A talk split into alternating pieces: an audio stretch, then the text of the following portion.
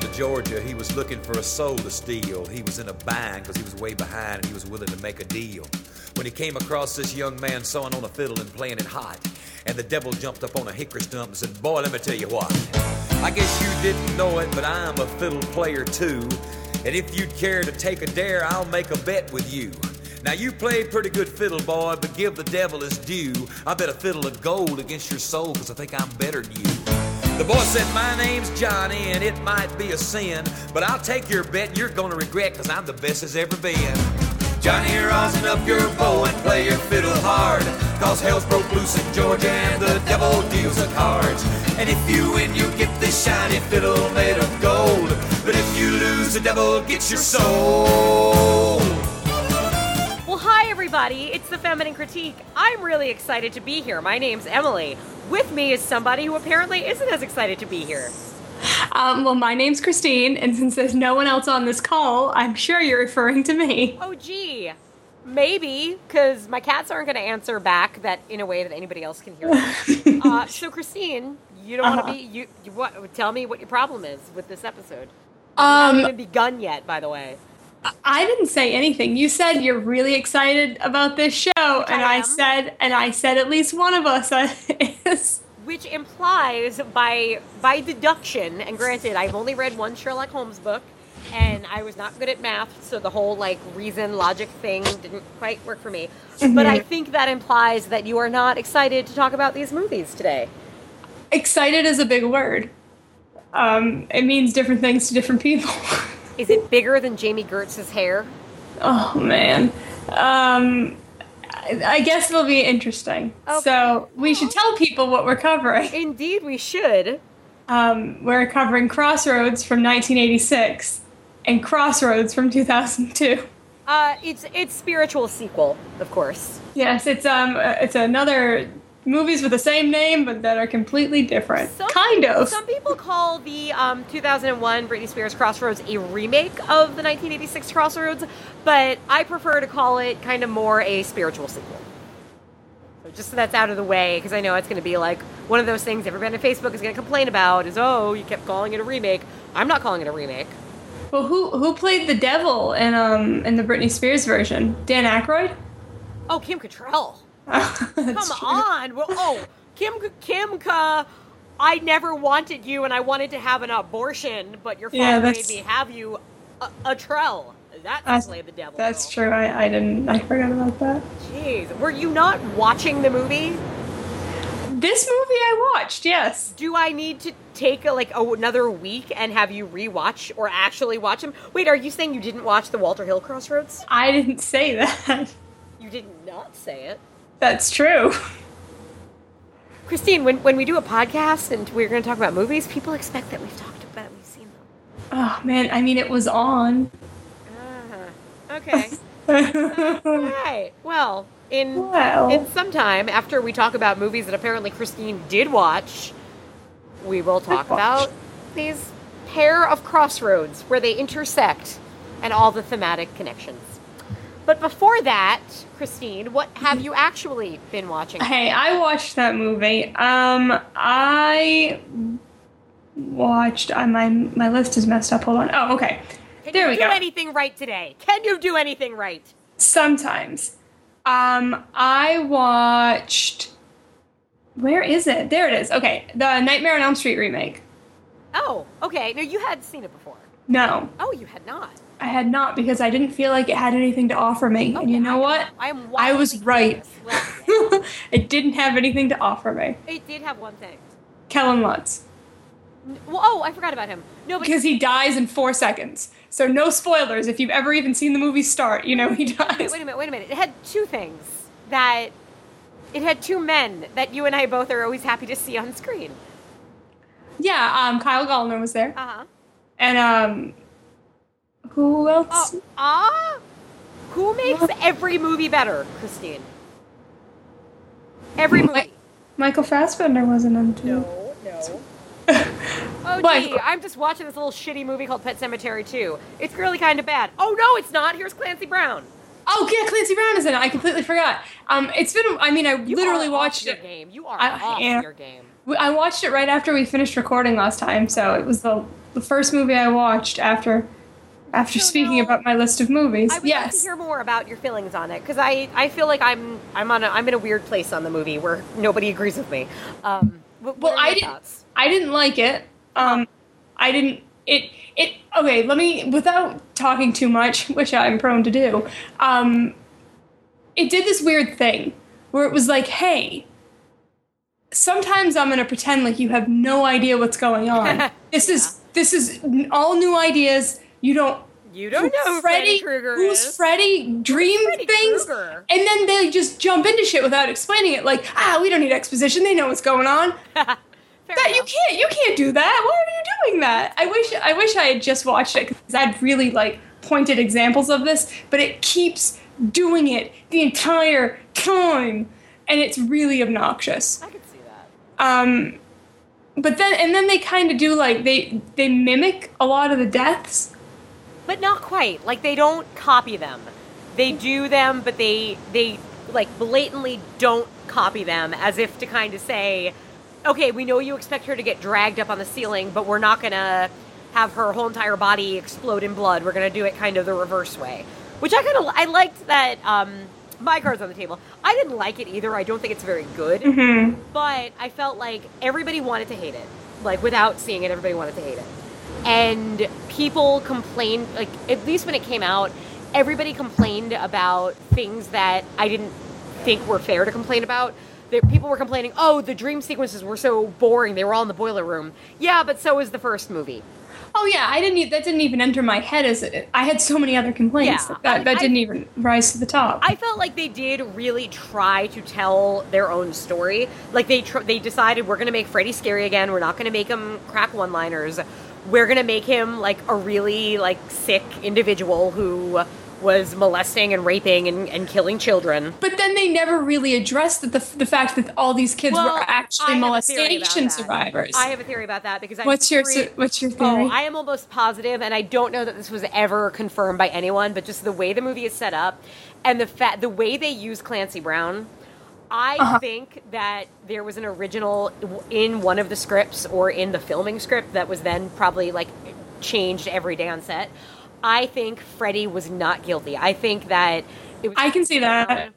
And that Freddy was the scapegoat, and so he, Freddy Krueger, is still a monster because he is still killing teenagers, but that he really was falsely accused, and that but he's killing them because he was he because was, he was falsely accused. Yeah, so, rather like, than it, com- it comes out to be like it really was the parents' fault because not Uh-huh. only did they like do vigilante justice, but that they did it to the wrong guy. So that was my theory, and I think I'm glad the movie didn't go there because I I think it would have just been too pissing off of like wait so now you're trying to make Freddy kind of sympathetic um, but I thought the movie tried some different things and it's a mess and it didn't work but I kind of um, felt like I needed to defend it yeah, it was just it, when, when people. I kind of hate when people are call things like unnecessary and like. But I really feel like this one, for me at least, I I could not understand what the point was. right I mean it, like, why was it even made? And the make I thought the makeup looked really bad. It did. I agree. Like, And and it probably has. I mean, it's only been a few years, but I can't imagine it. It did, it did, I don't think it aged well. Oh yeah. Um, And then you have Rooney Mara in the lead role. who's boring and forgettable, and And really And- whiny. and it's just like the deaths come super rapid fire at the at the beginning, and then it kind it just tapers off, and you're like, well, everybody's dead, and there's like an hour left. What are they gonna do in this movie? But I like the micronaps thing because I've been dozing more and more, like at nighttime when I, you know, like go to something like a wrestling show and people are screaming and like spilling beer around me. I Uh-huh. still find myself nodding off. So I find micronaps really scary.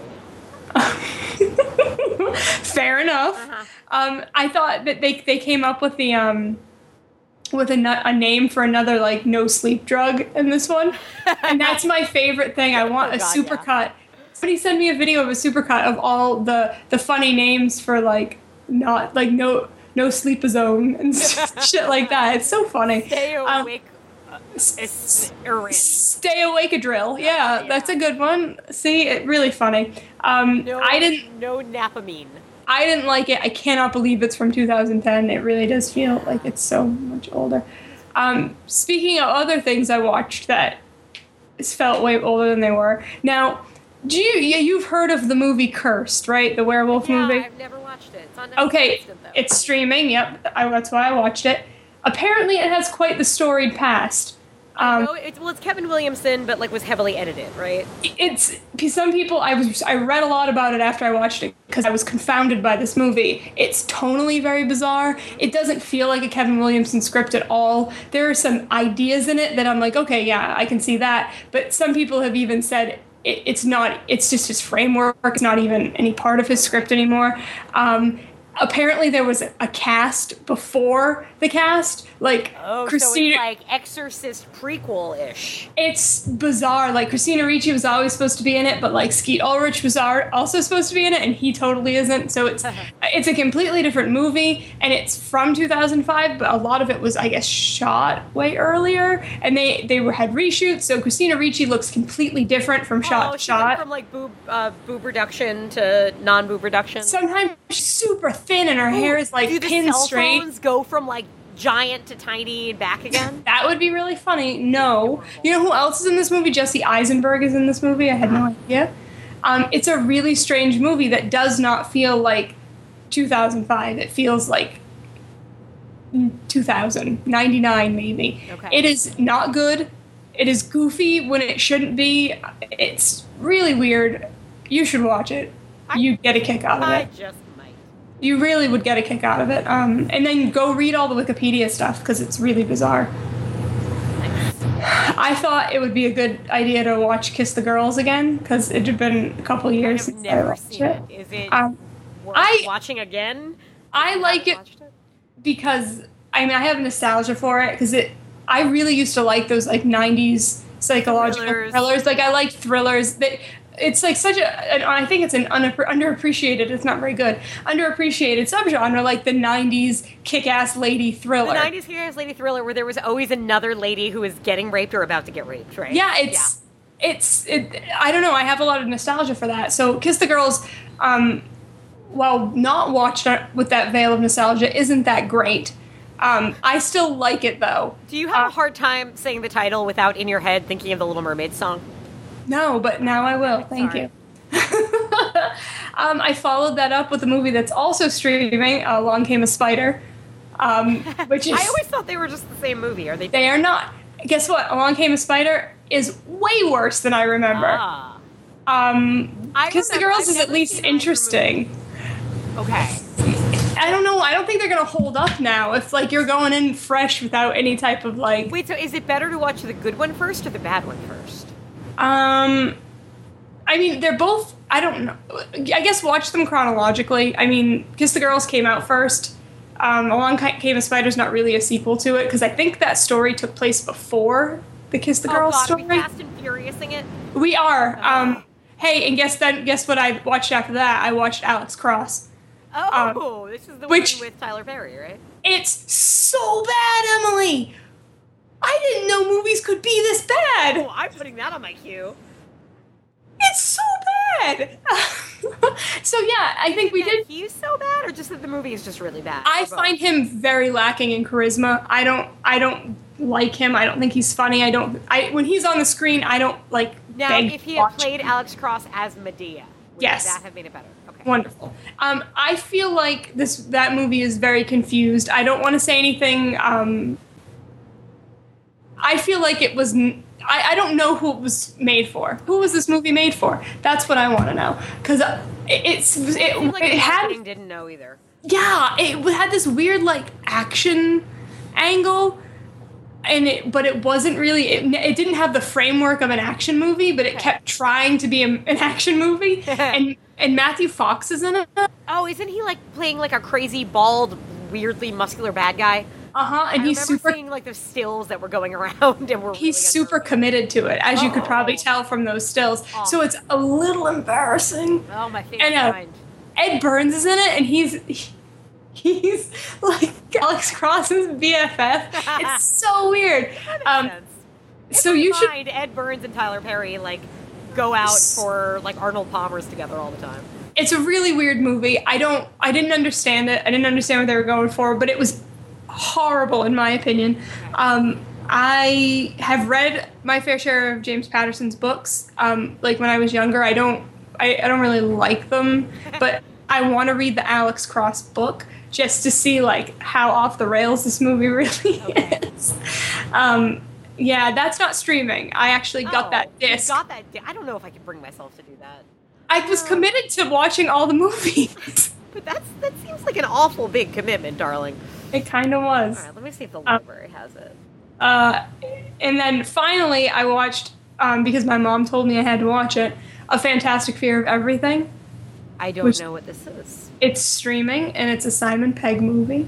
Ah, Um, she said it was so funny and she just loved it and it was so funny and I didn't chuckle at this movie so oh, I I, did, awkward. it wasn't like Simon me. Pegg, right? I love Simon Pegg. No, did he write it or is he just? No, I think I'm pretty. I'm almost positive the only thing he has to do with it is the fact that he's in it. Okay. Um, it's it's. I just didn't enjoy it. It's streaming though, so if people have any interest in taking a look at it, they should. I, I think it really was a case of it just wasn't for me. I understood. 'Cause I can't- tricky like that. I can't say that like oh the acting was terrible or the writing was garbage. I just, You just didn't laugh. for me I didn't connect with it at all. Uh, here's a quick update. Alex Cross is available on DVD from the New York Public Library. Um, now, I'd have to put a hold on it. I would be. There are two holds currently on 61 copies.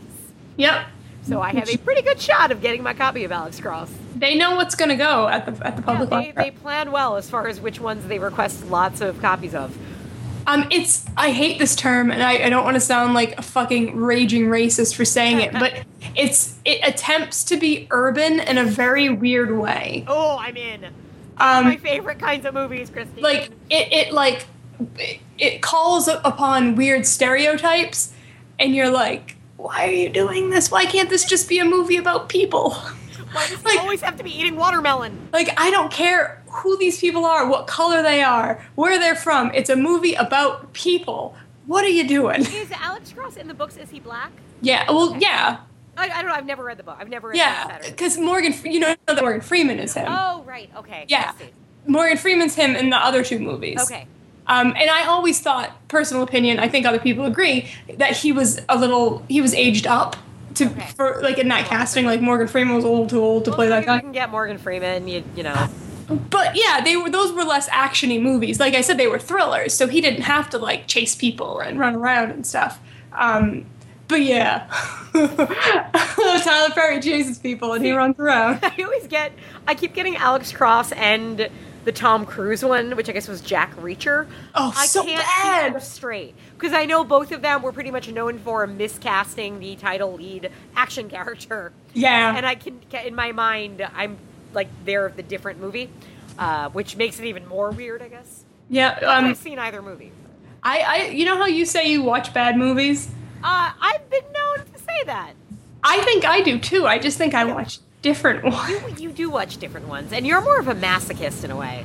Like I, it's rare that I can watch a really bad movie and not get anything out of it. Uh huh. Um, I mean, when that's the case, it's just because it's boring. Usually, like Supergirl kind of felt that way. Yeah. Um, but you, because you watch bad ones that are just so strangely bad. Uh, like I go in knowing that I'm gonna hate it. But like knowing that you're gonna hate it, but you're going in watching movies like Alex Cross that no that everybody hated going in, you know. But sometimes things I could surprise I you, right? ya. Hey man, I'm up for it. It's all good. Is that anything else, or is that No, that's that's it. I I um I don't know why I didn't know this, but apparently um, Project Runway is on Hulu. Of course it is. But what kind of nerd am I not to know that? the new But I've coming on. Is what I want. I, I've been watching. I guess I'm watching season eleven currently. I forgot how much I really liked. Who is on season eleven? Oh, geez, there is a man called Stan Hudson. Stan Hudson. I don't know. He's his name's Stanley Hudson, and that's funny because of the character in The Office. Okay. Um, there's also a dude from Austin. Like he has a gray handlebar mustache. Oh yeah. Oh, it's the team challenge one. Oh yeah, team. Yeah, yeah, I guess that's a new one. thing. Okay. So uh, it, I really like that season actually. enjoying it so They because I always hate when Project Runway tries to go too gimmicky because I feel like I just want to see people make pretty clothes. Yeah. Um, and then when they're like, "Oh, and you have to do it with one arm tied behind your back," I'm like, "But now they can't make pretty clothes." Um, Yeah. but the team challenges at that whole season I really like because it totally did change what the, like it changed the dynamics, but it it really brought out different strengths and different designers, and I enjoyed that season. So far, I'm liking it. It's taking up a little bit of my time because those are really long episodes, but Yeah, they do a lot of ninety minute ones. I think I'm actually okay that. season might have been ninety minutes. Think about it. yeah. Um, all right, so So, what about you? All right, at my end, I have some interesting things of note. Okay. Uh, okay, so as I thought I might, I decided to watch on Netflix Instant uh, Crime d'Amour, Okay. which is translates for those who don't speak French uh, to Love Crime. Which I just the- figured that you were going to watch it, so I'm Oh, yeah. glad you did. it's the film that um, Passion, which we reviewed last Mhm. time, was based on. Uh, it's really it was it's the kind of movie I would never watch um, on my own, or and probably wouldn't have enjoyed that much had I not seen Passion. It's good. It, it's it's Uh-huh. a tight little, um, kind of very similar to Passion, very kind of cold. Um, somewhat of a character study, but a thriller and so on. A murder mystery, but not a mystery. And this Uh-huh. is very clear what's going on. Um, so it's really like without all of the weird quirks of De Palma, but it's a good film. It's just interesting because it's a very, in a way, simple story and standard storytelling. Whereas, so it's fun to watch that, having seen the De Palma one, because you see what he did, where he took like, okay, this is a really, I like the story, I think I can do a lot with it, and to see what he did with that story, like where all the De Palma stuff came from. It's like, oh yeah, the lesbianism is all De Palma, the twin shit is all De Palma, uh, all of these weird visual quirks, all De Palma, uh, the kinky sex, that's all De Palma. Like it's just, it's a very interesting to compare them like that. So. And I think those who like kind of like noirish film will probably like Love Crime on their own. Um, but anybody who watched Passion should definitely watch it just to see, because it's in, it. I think it really does show the De Palma-ness of Passion to compare Uh-huh. to Love Crime. What would you, if, I don't know if you remember what you graded. Um, Don't. yeah, I never Um, remember any, but what would you grade this I one? would Would you grade it higher or lower, or is it just different? a higher fi- quality of film grade, but a lower Uh-huh. enjoyment grade. Because this is it's a good movie. Like you're, you know, it's not boring. It moves pretty well, but it just doesn't have any of like the weird funness that I really liked about Passion. Yeah. Yeah. Yeah, I can understand that. Yeah, but it's on instant, so hey, give Well, it. a I'm glad you looked at it. It's on my queue. It's hovering. I see it every time I sign in. I think you would you would get something out of it. Certainly. Um, I had um, see a lot of TV is ending, so therefore my DVR is like I'm seeing things that I recorded a while back and forgot I had. Uh, and those include a couple of T- movies that were airing on TCM.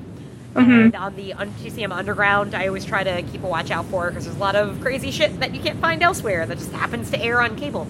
Um, so a few things I watched on there include a film from I think 1971 or 73 called uh, Death by Invitation. It is a It sounds ominous. uh yeah, it's it's weird. It's right around the, right when like kind of like the witchcraft stuff became cool again. Um, so you have the framing story is that in like the 1600s, a woman was burned as being a witch, and now you know 300 years later, she has uh, been kind of reincarnated to take vengeance on the family that uh, did that to her. Um, it's the writer, the director of the film ended up going on to be a pretty prolific screenwriter. I can't remember what else he did. Um, but this movie, it's it's very low budget. It's very seventies. It's not particularly good, but it has some really interesting things about it. The lead actress is is great and is very eerie and interesting. Um, and the score is awesome because it's got that kind of like crazy, jazzy, chaotic sound that sort of reminds me of like Repulsion, where there's just beats and all of a sudden there was like a saxophone riff when something crazy's happening. Um, so it's not something to really seek out because I'm guessing it's kind of hard to find. But if it shows up, if it happens to show up, I think people that like kind of the witchcraft uh, subgenre um, might find some interest in it. Uh, I also watched a movie I'd never heard of, but I saw the title and I figured how I can't go wrong with this. Uh, 1982's Ten Violent Women. Um, I don't believe it was made in 1982. Like, it does not feel like a movie made in 1982. It's just pure exploitation of I guess there's ten women. I don't know. The characters just come and go, and then at one point there's I get I'm like trying to count them. I'm like, is that ten? I don't know. Is it like five now and then five that we count later?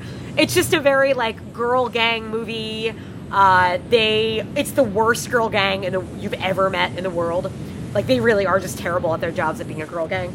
Um, but they end up in prison at one point, and it is the um, like kind of the worst prison in the world as well, where I think like my cat could find a way to sneak out of it. My cat's not uh, it's trashy, but I, it's pretty trashy. I, there's a, a prison. The prison warden is this like uh, you know middle-aged woman who walks around in her bra and her shirt open and you know molests the girls and stuff. Wow. So it's you know it's our kind of movie, I guess is what I'm. trying to say.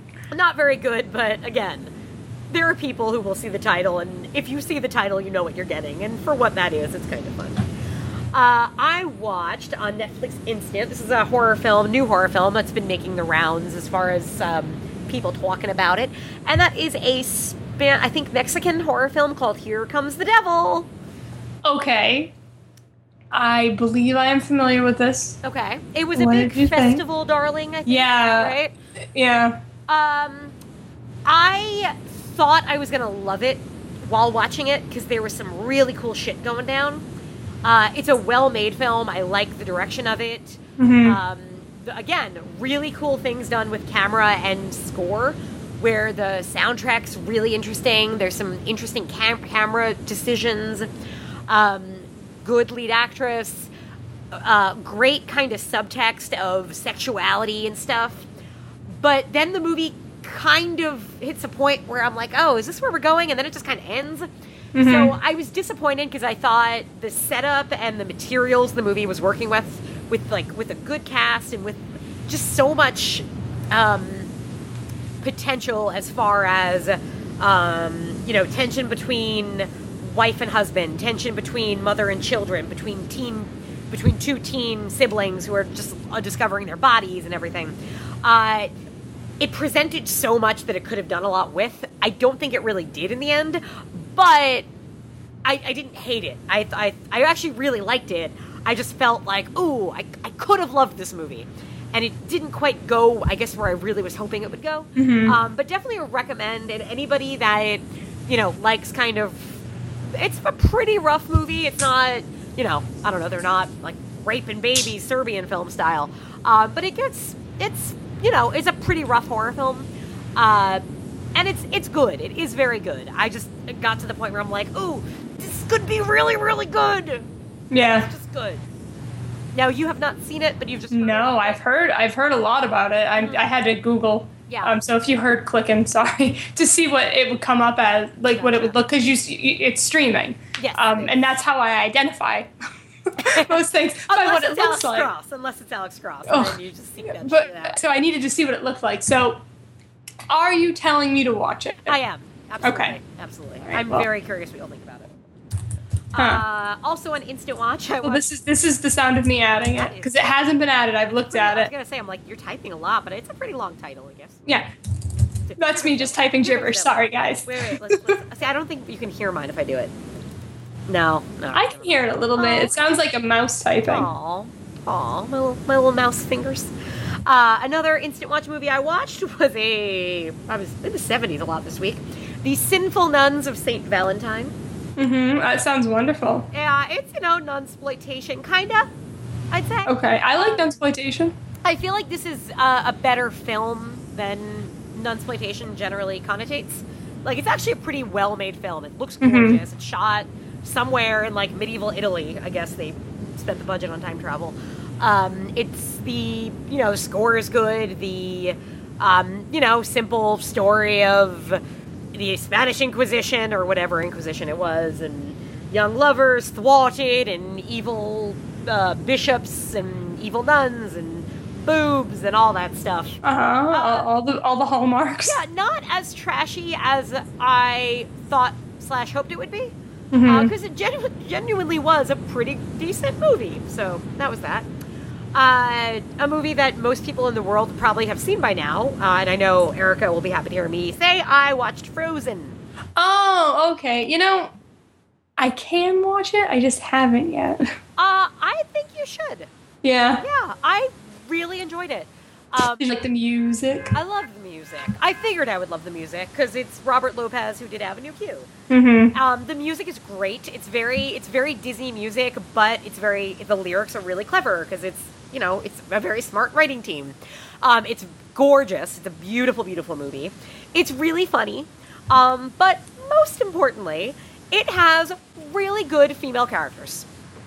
Yeah, I you know, um, I I'm on Tumblr quite a bit, and um, the the people Tumblr really like this movie. Yep, yep. So that makes me think that um, Yeah. that it of course of course it has. There's a um, good female like characters. the, and it's there was even a moment where you kind of think something. I'm like oh it's really going to turn into being primarily a love story. But no there's a nice little twist to that. Uh, it's a very um, it's very much like the main uh, relationship is sisters. Um, so you know anybody with sisters i think can identify quite a bit with it. Oh, so this is going to upset me quite a bit. i, I don't know maybe. i don't know Yeah. There we go. I don't know. For me, like I don't know. I don't like. I I, I have an older sister, and, and we, you know we, we get along quite well. Um, but there was something like I did feel like I connected to the movie very well for the sister commentary. Mm-hmm. Um, but it's really enjoyable and it's really pretty. Yeah. Oh, I'll watch it. Snowman and Alan Tudyk does a voice. Oh, fun. Um, and then the only other things, well, I didn't watch it, but um, our dear friend Fozzie, Jason, Yes. uh, has been like for the, for like probably like the last three years begging me to listen to this podcast called the B Movies Podcast because they talk a lot about Step Up. Uh, and I just never did. I just every time I would go to uh, touch my phone, I would forget. But they did a commentary track for Step Up 3D, um, and I felt like I watched it because it was so great because they love the movie as much as I do, if not um, and so and like they really did. And thank you, Fozzie. He'll be very happy to hear I finally listened. Um, they really did put into words all the reasons why Step Up 3D is not only the best Step Up movie, but is also like the best movie of all time.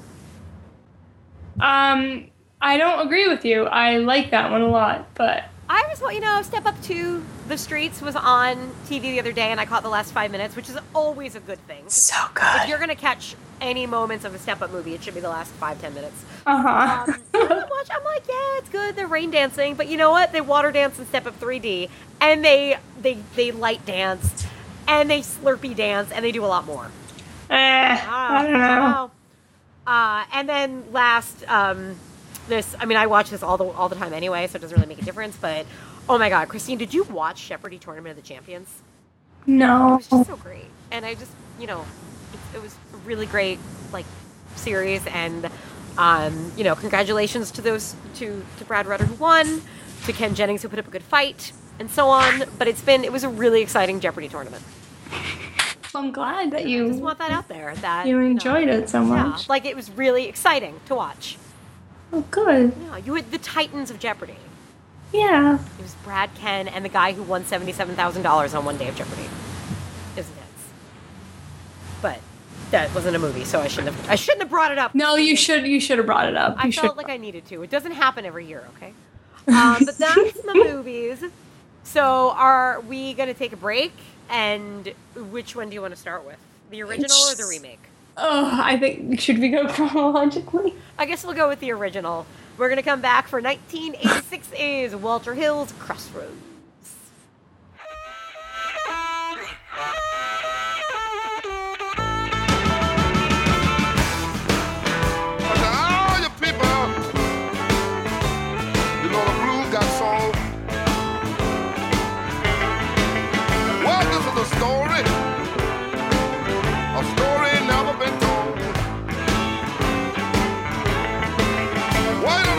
Got pregnant, and they named the baby rock and roll. Maybe Slim said it. You know the blues got soul.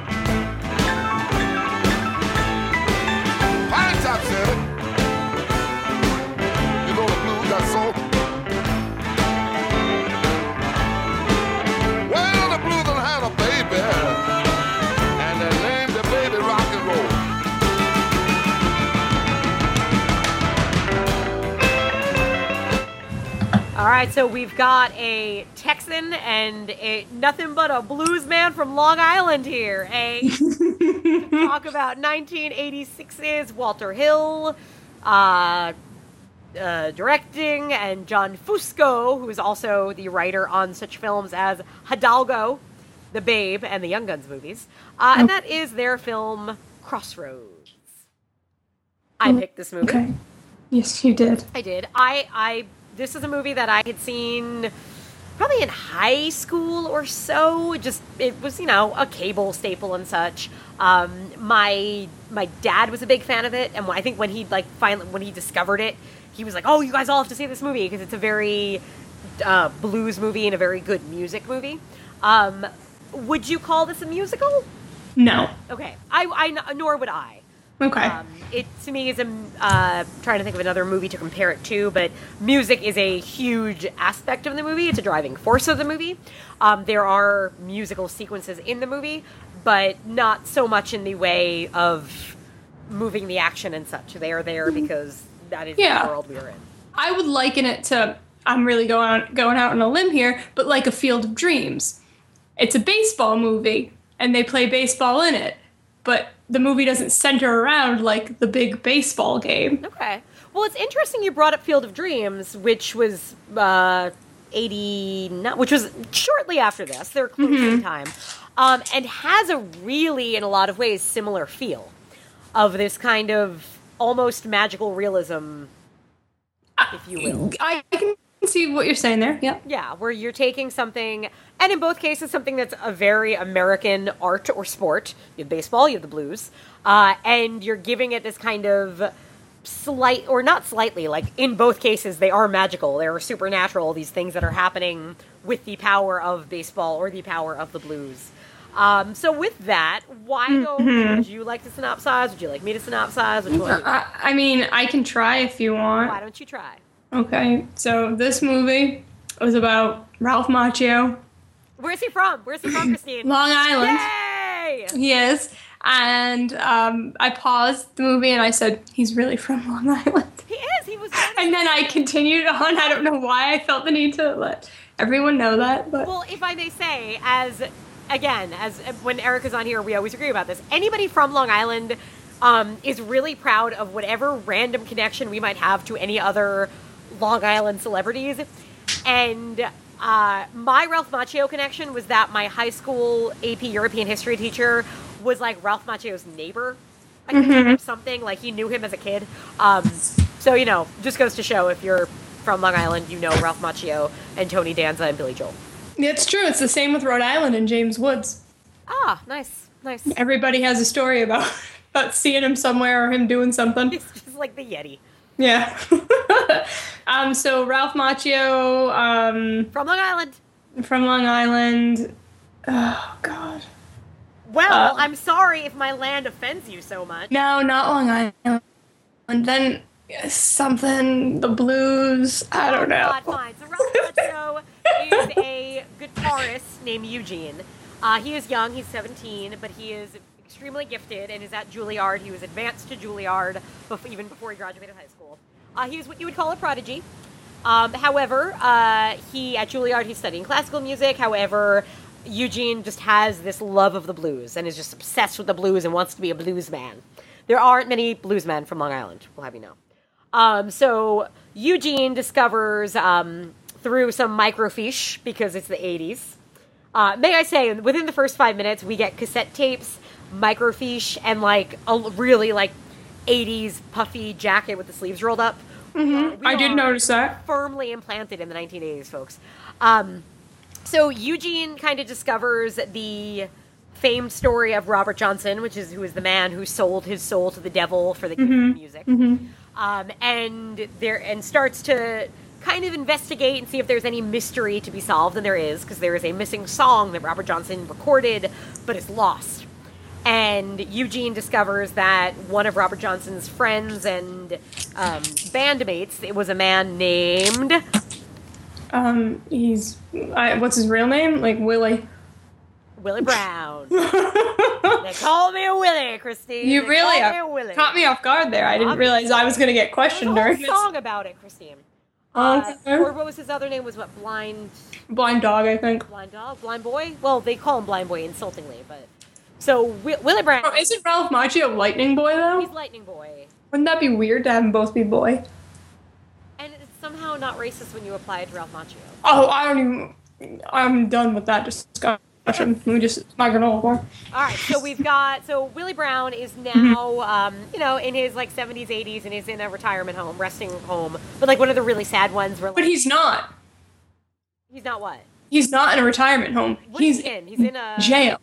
Is that jail? Yes, it is because he has to break him out. But I didn't it- fucking it- understand. I'm like, why can't this man leave? Why is he not allowed to leave? Why are there sirens? Why can't? And then he, in some exposition somewhere, he explains that Well, he, He- talks about that. He did. He killed a man. he killed a man and he was like Im- imprisoned there. But I thought that like he was in jail and then was out, and now like now he's just old and poor. So that's what they, they like. Then why wouldn't he have been able to leave? Because it's sad old age home. But so they can't. Devil, remember? in the 80s, you did not want to be old. I thought that. I said, why can't they leave? Why does he have to sneak him out? Um, why are there sirens? Why is there like a bank robbery bell ringing? Um, and then he explains that he was in some like in some place where he couldn't leave. He was being held there. Okay.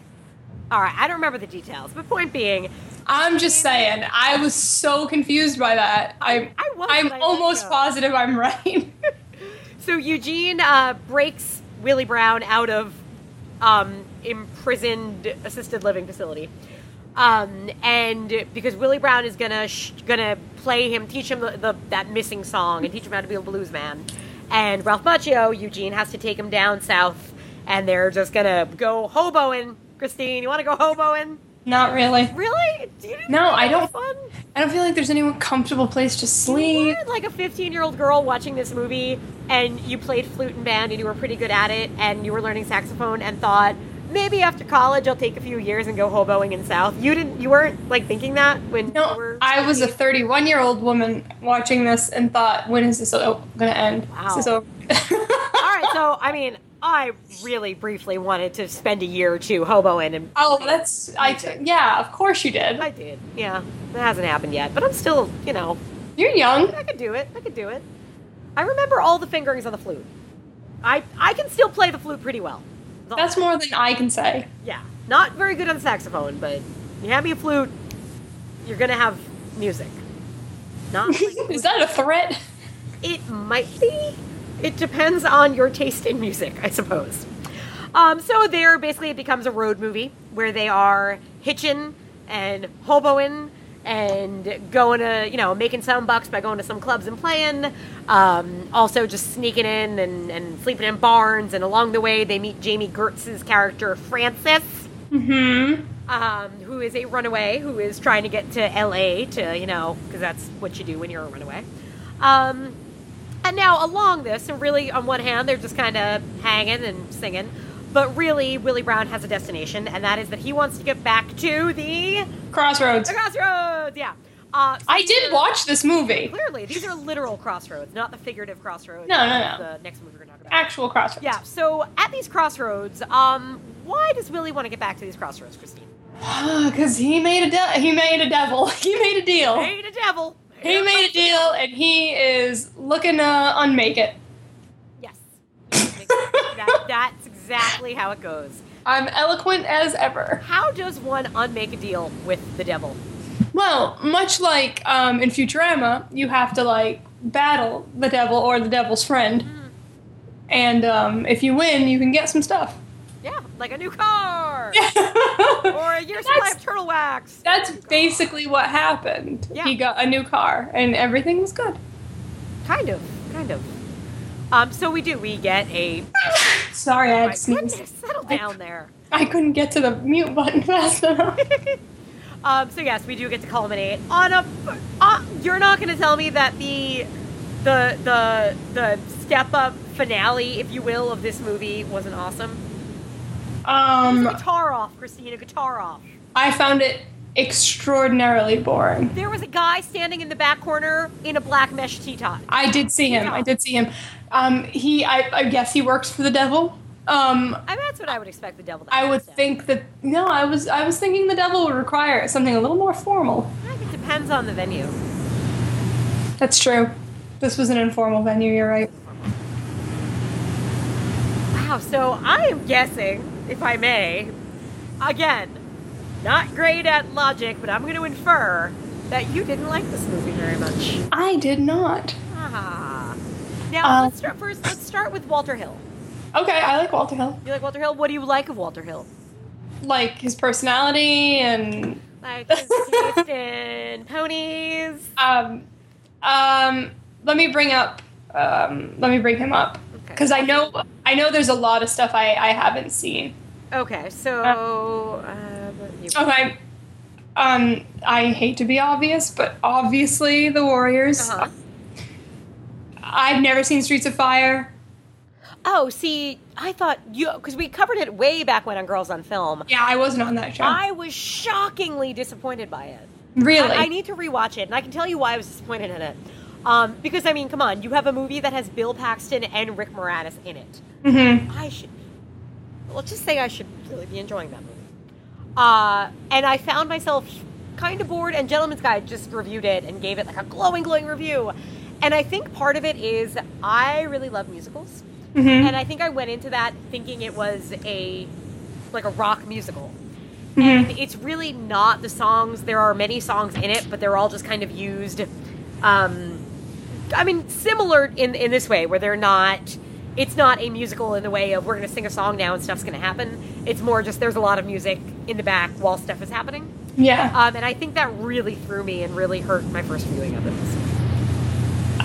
Um, so I clearly going through this know way more movies that he's done than movies that I've seen. I think I've seen 48 Hours. I don't remember it. Um, James Remar's in it. I'm pretty sure. um, but I haven't seen Brewster's Millions, uh, which I know is kind of weird. Um, I have seen. Where did it go? I, it's got such an innocuous name. Where is Johnny it? Trespass. I could Trespass is a is a movie um, with William Sadler among many other people in it. I have seen that. Um, I will say that I feel like he makes very male heavy films. Like Sure. they are filled with men Yep. doing things that men would do in, in like a very stereotypical way. Like watching sports. Um, just like they're like they're cops or they're you know they're hunting or they're They're dudes, man. they're like and I don't feel like there's anything really for me to hold on to there. okay. No, Like I can't really re- Did you feel that way about this movie? Unless I really liked the blues. I don't know what would be in this movie for me. Interesting. Now, so you don't like the blues? That's your first. Uh, Eh, to say I don't like it is ignorant because I don't really know anything But, about the blues like, other you- than like when the music was happening in this movie, because you have quite a few kind of everything stops for us to just watch and listen to some blues. You you just didn't care for the music itself. Um, I found myself looking at electronic devices or suddenly needing a snack. Interesting. Yeah. uh, I don't just like I said. I understand that that's ignorance. be like I don't like this entire genre of music. No, no, no, no, no. Like, okay, dummy, don't say that. But like, I don't connect with it in any way. I don't have any history with it. I've never been drawn to it. Um, and I guess this movie really hits that home. Sure. Um, so then you kind of have what you have left is is is a bit of a road movie. Like the Yeah. the, the the chunk of it is a road movie. yeah, I ki- kind of a, right? a, a a buddy a buddy film in a way. which was okay. Like I was okay with it, but then then you get into this shit, real or imagined, this shit about the devil, and Yeah. and I'm like, fuck yeah, let's make this the whole fucking movie. And I guess that says a lot about me. Like I just want to see deals with the devil. I want to see shit go down with the devil, and like the devil's buddy, who's in a shit ton of stuff, whose name I can never remain. Joe Morton. Joe. Is the buddy's devil is awesome, Oh, and then so to see then to see the like in their flashback stuff, that sepia tone flashback Yeah. stuff, to see the, the, the, the devil's buddy, you're like awesome. And then when he shows up again, like in in, in like current times, Car, yeah. you're like fuck yeah, the devil's buddy. That's just the entire movie that I wanted. but I you can't always get that. Yeah, and, I, and I love. Um, did you like um, uh, Joe Morton's girlfriend and her frenetic dancing? Yeah, I think I was like I didn't understand what her her allegiance was. I think it was just to the music. Good point. You win this round. Joe, so Joe Morton, who is um, in this case the devil, they call Scratch, and Joe Morton is Scratch's assistant, and he has his own girlfriend or dance partner or whatnot. And Uh-huh. so at the big showdown, which is Ralph Macchio playing the guitar against, um, uh, I didn't write his name down. Steve Vai, Yes, him. who's Um, from Long Island. from Long Island, represent. Again, we call it Strong Island, but it's fine. I'll let it go. Uh, but so you've got this like again epic guitar off thing, and then in the middle of it, you just have this woman crazy dancing, Yeah, she flailing her whole body. honestly, if anything was keeping me watching the screen, it was her. Yeah, yeah, it's it's pretty awesome. Because I Ah. did start to wander away, and I was like, oh, she's still going. Huh? I could have I could have listened to that guitar off. Like to me, watching it this time, and I've, I haven't seen this movie in a while, but I've seen it enough to have, you know, remembered. Oh, okay, so it's a big guitar battle. I was like, oh man, it's over so quickly. I want more guitar battle. Really, it was like Yeah. ten minutes. I'm I like, know it could have been twenty. like I, I mean, he's just so you've got Steve Vai who's wearing tight leather pants and he's got big crazy metal hair and he's Uh-huh. playing his guitar and he's like he's shaking his head at his guitar and he's shaking his guitar and he, he just he looks really intense about it and I really admire that in my guitar battle. yeah, good. Um, and even the devil, I, I love. So we got Scratch, who I didn't look up that actor, but you you'll recognize him when you see him. Um, I love how he is always smiling. In when he's introduced, he just has his mouth is a permanent smile, and even as he's talking, he's smiling until he is not smiling. Because it's a very key moment when he's not smiling. Yeah. And there's something that's so like the devil just has this like smug little smirk on his face, and then you wipe that smirk off his face with the power of your fucking awesome guitar. Don't you wish that this entire movie had been about the devil? And like deals and like the deal with the devil. In a way, yes. I will not argue that. You have we haven't talked too much about Frances, the Jami Gertz character. and I think for good reason. Yeah. She's very superfluous in this film. Except she's really there. She exists for one reason, because it is a very important reason. She gives um, Eugene something really important. What is Mhm. that thing? Um, a knife, a gun, her heart. Well, she gives him her, she gives him her heart, and then she breaks his heart. okay. And point being, She oh she gives him the blues. she gives him the blues, baby. Oh okay, I was really. You can't I don't- just be some Long Island That's true. prodigy and expect to be a blues man. Yeah, because um, that blind dog told us over and over again that he should just call his mom or something. Right, he had to test him. He couldn't just be like, all right, you're a blues man because you play guitar well. No, Mhm. there's a lot more to it, Christine. He's got to learn to live on the road. And part of that also, you know, he's got to get hurt. That's true. He has to get hurt. Do you, do you want to live in a world where, like, Lars von Oh. Trier had a happy childhood? you make me laugh, young Do lady. you want to live in a world where Michael Haneke uh, every year for his birthday was given a puppy and the puppy grew up happy instead So of what probably happened where every year he was given a puppy and then at the end of the year he had, was forced to kill the puppy? Wow, like so by age 16 he would have had He had 16 16 puppy deaths on his hands and he could do nothing about them except eventually make movies that made you feel as if your puppy was being killed. Yeah. Point being, we need these things in order to have good art. Okay. So you need Understood. to sleep with Jami Gertz and have her eventually walk away and leave you without her in your little white Mhm. beater. Knowing she ain't coming back. Okay, That's so where the- you find the blues, Chris, uh, Christine. So the reason why she's there is to get him to where he's going. yes, yeah, yes. Uh, okay. Doesn't Well, that to me- mental test.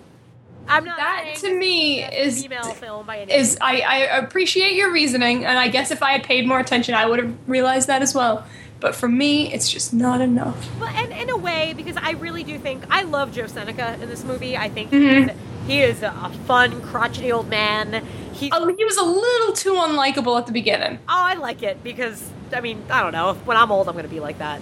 No, you're not. Oh. God, Christine, I saw this woman on the subway the other day. Okay, I like this story already. It was so great. She was sitting on the subway. She was old, probably in her like 70s, I guess. Um, Uh-huh. She was sitting there with her bag and an open bottle of either vodka or Oof. And Wow. she was just sitting there taking swigs of it and just singing, reading the advertisements and like just talking to them. And just completely open bottle, like no bag around it. She was just having a good time. Um, and I was just thinking, I'm like, you know, when I'm like in my 80s and, you know, have like nothing to do all day, like, one of these, one of some days I'm just gonna be like, fuck it, I'm just gonna ride the subway and drink. Because what's the worst that can happen? The worst that can happen is a cop is like, honey, all right, look, ma'am, we're gonna take you home. We're gonna have you sleep it off. Like, they're not gonna, like, they might put me in jail overnight, but I get to go home Mhm. the next day. Like, it just, she like decided, it was like she decided she reached a point where she was gonna live. and that was I. th- I think that's one of the best selling points for living in the city. Oh, seriously. It, it was just one of those nights where you just had to smile because you're like, you know what? She's doing it right. She's found a way to do it. and She's doing it right. Point being, Point um, being, I enjoy a well done, crotchety old man who Uh-huh. everybody and um, who gives the kid a hard time because he's from Long Island. I found that very amusing. I'm not kidding. I part of my reason for liking this movie might be all of the Long Island talk. it uh, very well could be. Um, but yeah, I, I really like Joe Seneca in it. Um, Ralph Macchio, now it's an interesting. I was trying to figure out um, if he had made this movie before Karate Kid came out or not. This is very much Blues Karate Kid. Oh God, yes, yeah. You've got the you know older sensei and and so on, and you and you end with a tournament. Yeah. But what I'm trying to figure out because this is '86, Karate Kid I think was '84.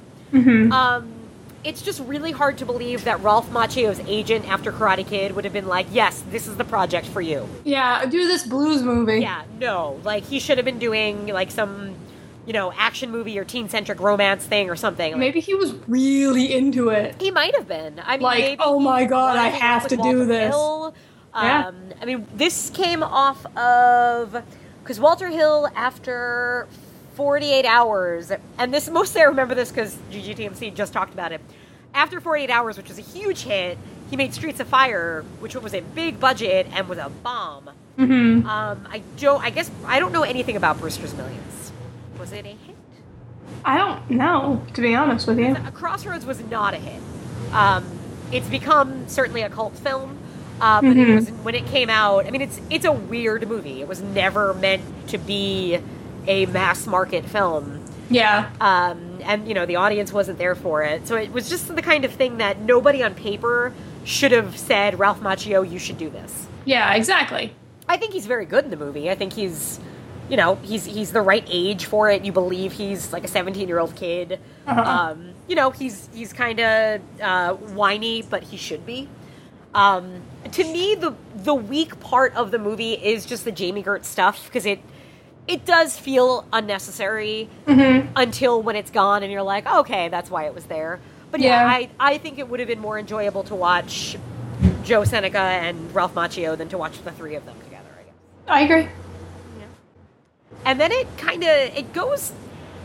The tone is interesting too, and I think that's something Walter Hill, at least the few films I've seen, which is really just The Warriors and Streets of Fire. Mm-hmm. Um, both of them have that kind of set in. It's you recognize the world they're in because it's for the most part it's, it's the real world, except there's a lot of surrealism to it, and there's something. It's very much its own universe. Mm-hmm. And this movie is that, but it takes a while to reveal it. Yeah. I wish. I think I guess, I guess that's my my gripe. I right. Um, I, I just wanted that to be the entirety of the film. Because you have hints of it in the very beginning with kind of Yeah. the framing device.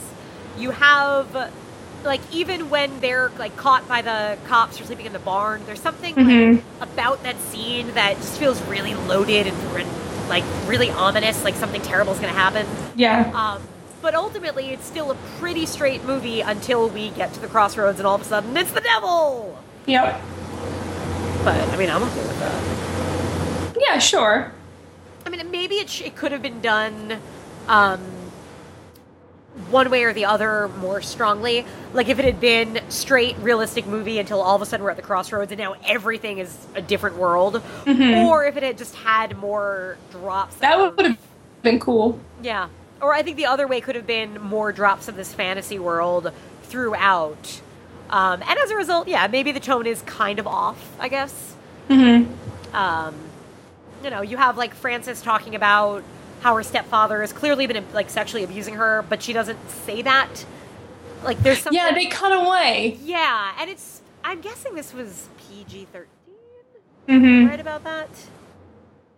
Eighty six would have been it could have been PG thirteen at that point. Rating on IMDb. I navigated away to look Oh, at Ralph This Macchio's picture. R, which is strange because it it didn't have to be rated R. No, it did not. I can't even imagine why. Maybe there's language in it. He's. I think he drops the f bomb once. He know. said he swears a lot at the beginning. It's view parents guide content advisory. Um, implied sex between two teens. Well, yeah, but they cut away from it very specifically. Yeah, and if we're it's gonna not talk about that, we'll talk about Crossroads. It's not like- Spears version next. Graphic grinding or anything. No, there's no nudity.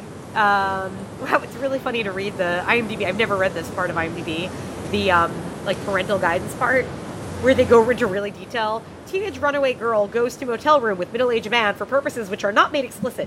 Man takes shower, nothing visible. While girl begins to undress in bedroom, nothing visible. Instead, girl robs man of money and car. Yeah, R rating. Yeah, uh, but it's weird. Two F words. Oh, they tell you exactly where they fall.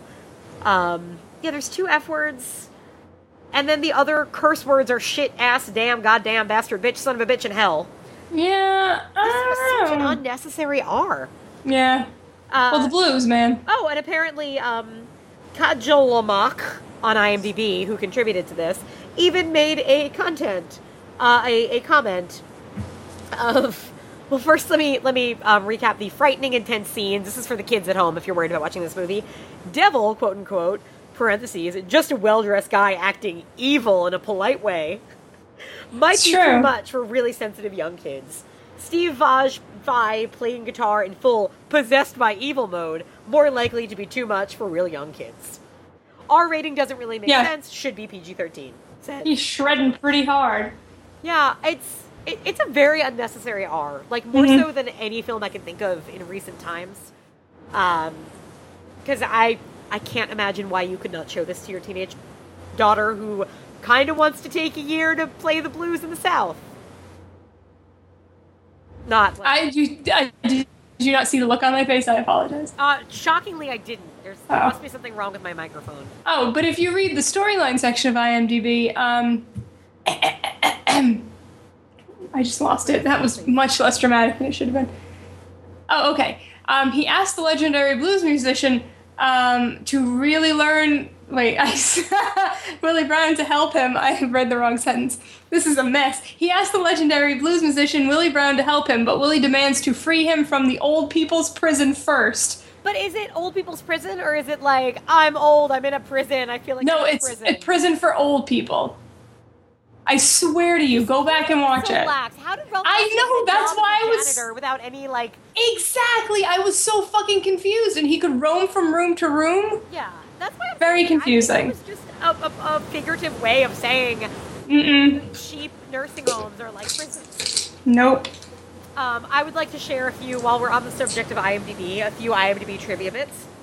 Um, that Steve Vai wrote two tracks on the soundtrack, plus he wrote and performed every air guitar solo for Bill and Ted's Bogus Journey. Uh, now this was bugging me because in the movie now Ralph Macchio um, walks around with a he trades in his like wooden guitar for a uh, electric. his one. wooden guitar. Isn't that what guitars are made out of? His his acoustic guitar. it's, it's made out of wood, right? Are other guitars made out of wood? Well, the one that he gets isn't made out of wood, right? What's it made out of? Um, it was made out of a well, it had a polyurethane finish. But isn't it made out of wood? The one that he, the, the the triangle one isn't wood. listeners, what are guitars made? No, like acoustic guitars are, are wood, but the one that he had when he's walking around plugging it into shit isn't wood. Oh, tap furiously all you want. Oh, I- just so you guys know, I spelled guitars wrong. Um, the majority of material compri- comprising a modern guitar is still wood. Okay. Well, Sometimes they're made of brass, but that I was worried because he's guitar. walking around with it, and it's got a thing that he plugs it into. Um, and amp. like, he has a little amp. and it's raining really hard, and I'm like, oh my god, that's gonna damage his instrument so much. well, I think that's true. No, no. IMDb trivia. The Fender Telecaster he carries along his hobo track is a 1970s CBS Fender with block lettering on the headstock. Very realistic for the film because not only were they affordable and easy to acquire, their heavy polyurethane finish made them near impervious to the tests of the road, as seen with Macchio and Seneca are walking through the rain, sleeping in barns, abandoned shacks, and the outdoors. What did the poly- What was the polyurethane covering though? Polyurethane covering. But what was it covering? The guitar, But what was the material that the, it was covering? the the Fender. Oh my! I think it might be wood.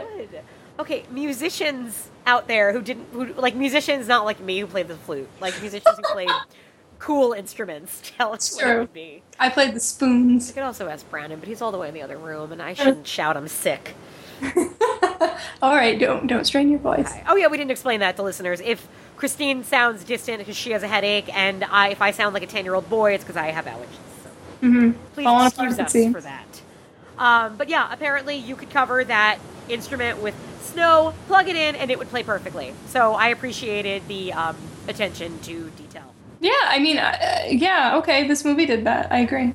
Uh, IMDb did piss me off though with a later bit of trivia. Uh, Lightning Boy claims that he came from Long Island, the same city where Steve Vai, the Devil's guitarist, was born. Okay. Do you hear anything wrong with that sentence? Wait, read it again. Lightning Boy claims that he came. Claims? Yeah. Is it- yes, well, that's part of it. Lightning Boy claims that he came from Long Island, the same city where Steve oh. Vai was born. Okay, yeah. What's wrong with that? The, the, the city of Long Long Island. Island's not a fucking city. There's I- I, I a couldn't- city that's not in Long Island. It's Long Island City is right next to Astoria, where I used to live. Yeah, it's, it's technically not Long Island. no, not at all. Yeah. It's Queens. There's no like. It's not like oh yeah, we're both from the same town, Long Island. No, get it right. You know, the city of Long Island. Yeah. God. what town was Steve Vai born in? He claims he's from. I was hung up on that. that. is kind of bothersome now. I'm thinking about it. um, I gotta see where Steve Vai was born in. Ah, They don't say what city. They just say Long Island. Way to fucking confuse people, IMDb. Yeah, I don't think people understand that. No, it's really Because people don't think Queens is New is New York. Yeah, yeah. I no, I gotta rough. We gotta track some shit down. I'll do that during the break. Uh, point being, um, lots of Long Island representation in this film, and I appreciate that. But you can appreciate the movie. Um, I that's a bold statement. Okay. But is it a true statement? Yes, Okay. it's okay. I'm sorry. See, No, I good. I mean, I I love the music. I mean, I I like the blues. I certainly when I hear good blues, I'm I'm happy and not bluesy. You're not Uh, sad. and I find the music in this great. I find every musical sequence. I'm like I said, I can can go on longer for me. Um, you get especially there's that great like reveal for Willie because for a while like you're not entirely sure that he's telling the truth about all of this. Mhm, They try to present it to you like that. Yeah, so then Yeah. when you do get him like playing the harmonica a little bit, but then you get him calming down a bar by playing his own song, and like everybody in the bar is like, "Oh, it's Willie Brown," and it's I I mean that moment just has me smiling and bopping my head and moving back and forth. Mhm. Good fucking music, I thought. Yeah. I, I like the tone. I like the again. To me, it's it's similar to Field of Dreams, which is which is a movie that I love because I kind of just um, like the um, like mild boldness of telling what seems to be a pretty straightforward story, but then kind of weaving in these very supernatural elements. Um, and it, it totally works for me, but that's also my kind of thing, I guess. hmm Um, but yeah, so do you have more that you would like to say about it? Nope. Wow. So, uh, would you, what would you give this movie as a? I didn't mean to sound so shitty when I No, said no, no, that. no, no. I hey, we've we have both picked films that the other one hasn't liked. I didn't. I didn't dis. Oh, I didn't. sounds like you did. I mean, it sounds like you didn't enjoy it. And be honest, I'm, I'm, I'm not gonna cry. Oh, that was so funny. Oh, it sounds like you did. It sounds like you are lying to me, Christine. Just tell me how much you hated the fucking movie. Just tell me. Are we rating it? yeah. Go ahead, give it Okay. a three. You know you want to. What is the um? Its quality of film Quality first. film comes first. Um, for quality of film, I would probably give it a six. Okay. It Um, wasn't a bad. I didn't like. There was one thing that really bothered me. Like at the beginning, it was really obvious when they were in the hospital. Um, the, all the nurses' shoes made very, very loud clicking noises. Um, they were all wearing proper nursing shoes. They wouldn't have made clicking noises. It was really loud. It was louder than some of the dialogue. It was very distracting. I did not notice that. So, um, that's the thing I will say. But other than that, I thought it was like a well done movie. Okay. Um, I I think it's a much better movie than that score for me personally. Um, I mean, I do think it it drags a little in the middle, um, but I think that's there so for such a good reason. So I'm going to go seven point five for quality of film, Okay. and now quality of enjoyment. I am gonna give it a four point five. Oh, okay, understood. I'm going to go eight point two five. you liked it so much. It made me want to hobo, Christine. It made me want. To It did. It, that says a lot. It does. I mean, not every movie makes me want to hobo. Um, well, now that I say That that sounds like a sex act. what would a what would a hobo be? As a I don't know, and I don't want to think about Ah, it. It sounds like it would be gross. It would maybe involve poop. I don't know. Where does the poop come from? wow. I mean, I guess depending on I'll.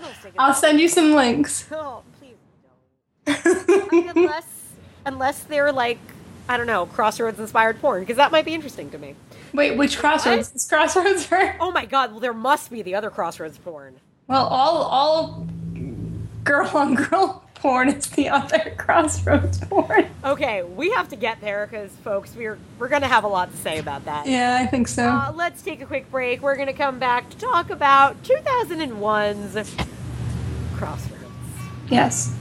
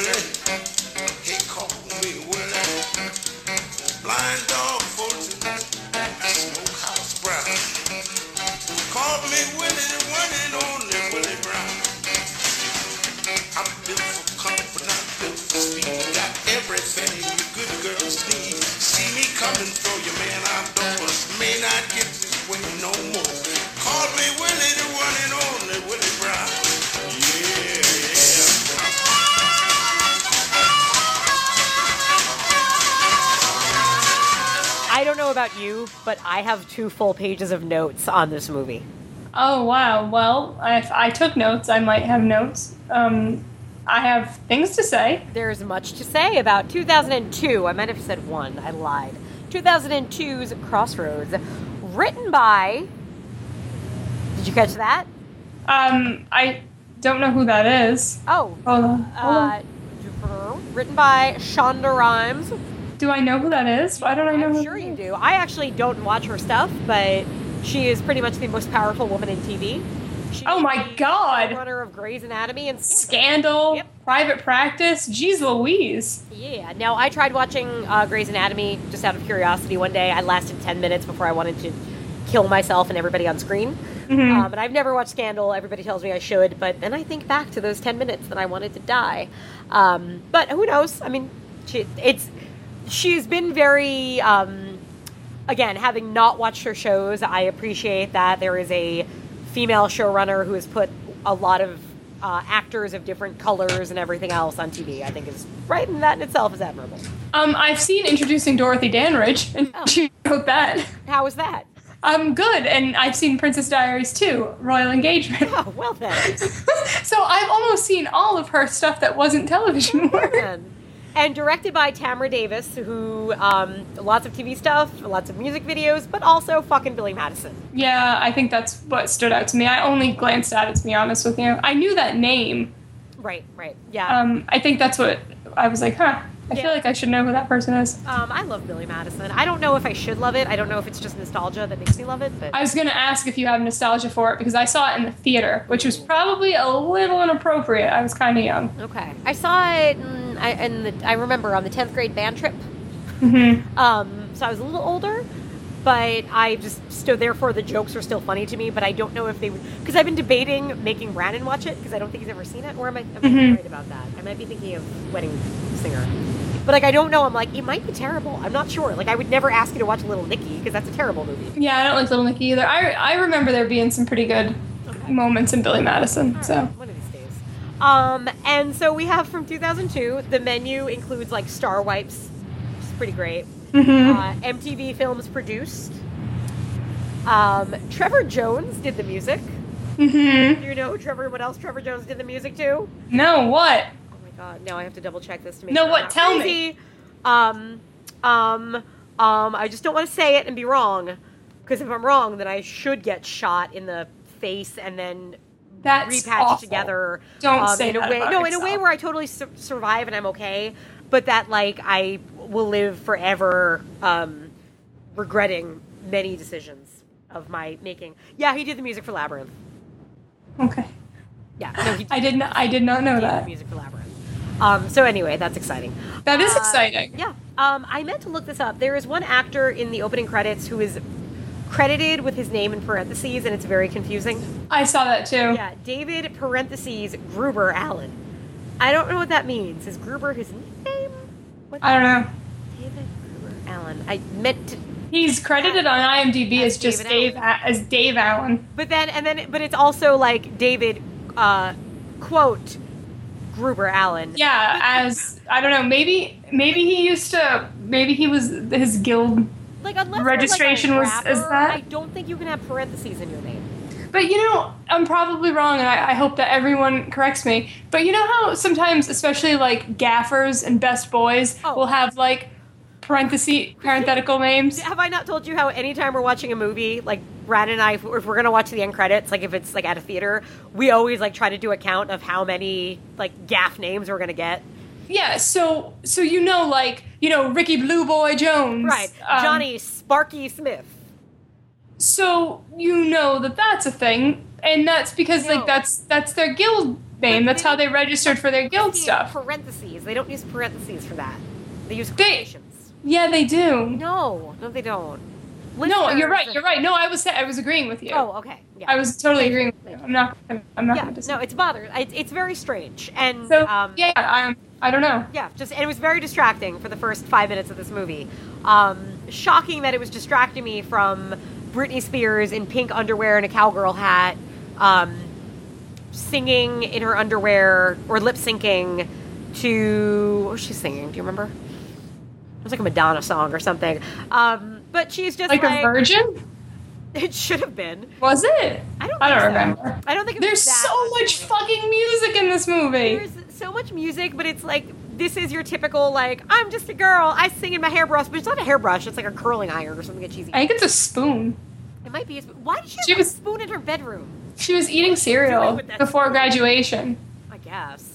Okay, so Britney Spears is eating cereal before graduation. She goes to graduation, she graduates, and she goes on a road trip with Zoe Saldana. Who the fuck knew she was in this movie?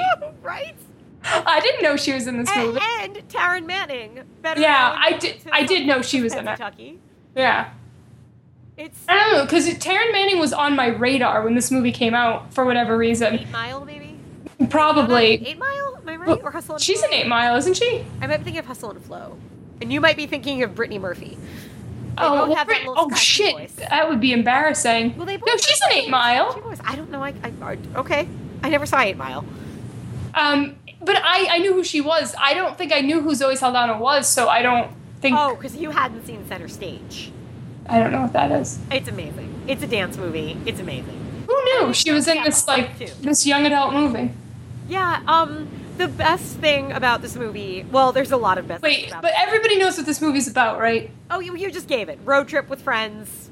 Like like estranged friends who you know things aren't going right in all of their lives, so they kind of find find each other again to dig up a, a time capsule and and they decide to go on this road trip and they reconnect and all this stuff happens. Right. Now, they were best friends when they were like eight years old. And Yeah. then, you know, high school man, it drives everybody apart. Just like the does. Bratz movie. Like, you can't have more than one interest. Um, so, uh, Taryn Manning, uh, who's Kit or Mimi? I I kept getting the character. She's Mimi. Okay, so Mimi um, is kind of like your trailer trashy girl who gets pregnant. Who Mhm. gets pregnant? We'll get back to that. Mm-hmm. mm-hmm. It's kind of amazing. Um, Zoe Saldana is Kit, and she gets popular and engaged. Right, that's her. Yeah. thing. So she wants to. So that's that. And then Britney Spears is the valedictorian, who's also like a music prodigy, but not quite like Ralph Macchio caliber. Yeah, and her dad's totally not into it. She's So gonna Dan go be a doctor. Aykroyd has standards for his daughter. Dan Aykroyd doesn't want her to Dan do Aykroyd music. wants his little girl to be a doctor. But hey, give him a break, teacher who's giving him a dirty look. I'm all he has. That's what she says. She does. Now, Britney Spears, it opens like it's graduation day, so Britney Spears is valedictorian, of course. Um, I think it was an interesting choice to make her not be the trashy one. I feel like it was very conscious. oh God, I think it was, well, no, oh, everything about this movie was conscious in that Britney Spears in 2002, 2002 uh, was at the height of her popularity faminess. with Yeah. young girls still. And Yeah. this is still when Britney is a virgin, everybody, in real life at this time. She may be Mm-hmm. with JTT, with JT, J, JT, JT, yeah, um, I don't know his middle name. You just said Jonathan Taylor Thomas. I That's what you totally did. Did they not date at this time? oh, I Um, hope they did. This is when she's with Justin Timberlake and when has like gone on record of saying how she's waiting to, to have sex until she's married. Um, it's that period of time when, you know, uh, every like boys and men masturbate to Britney Spears, but parents let their daughters buy her CD because she's not, you know, really giving a bad message. She's just dressing, you know, in, in ways that make daddy uncomfortable. Like, but she was at this point very like I'm a positive role model for little girls and I am not having sex. I think that was her like platform. For, yeah, because that's what it takes to be a positive role model. Oh, obviously. Keep your legs closed, yep, girl. yep, yep.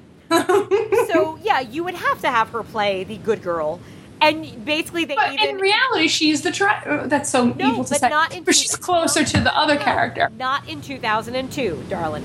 In But she still was. well. She was always a dummy. this is what's amazing about this movie is that it is obviously much like glitter this movie is a vehicle for britney spears. Oh my. this was britney spears wants to make a movie. Uh, her team wants her to make a movie. Let's find the right project for her. Let's so we're gonna you know what we just have to build it around her. We can't we're not just gonna drop her in a movie.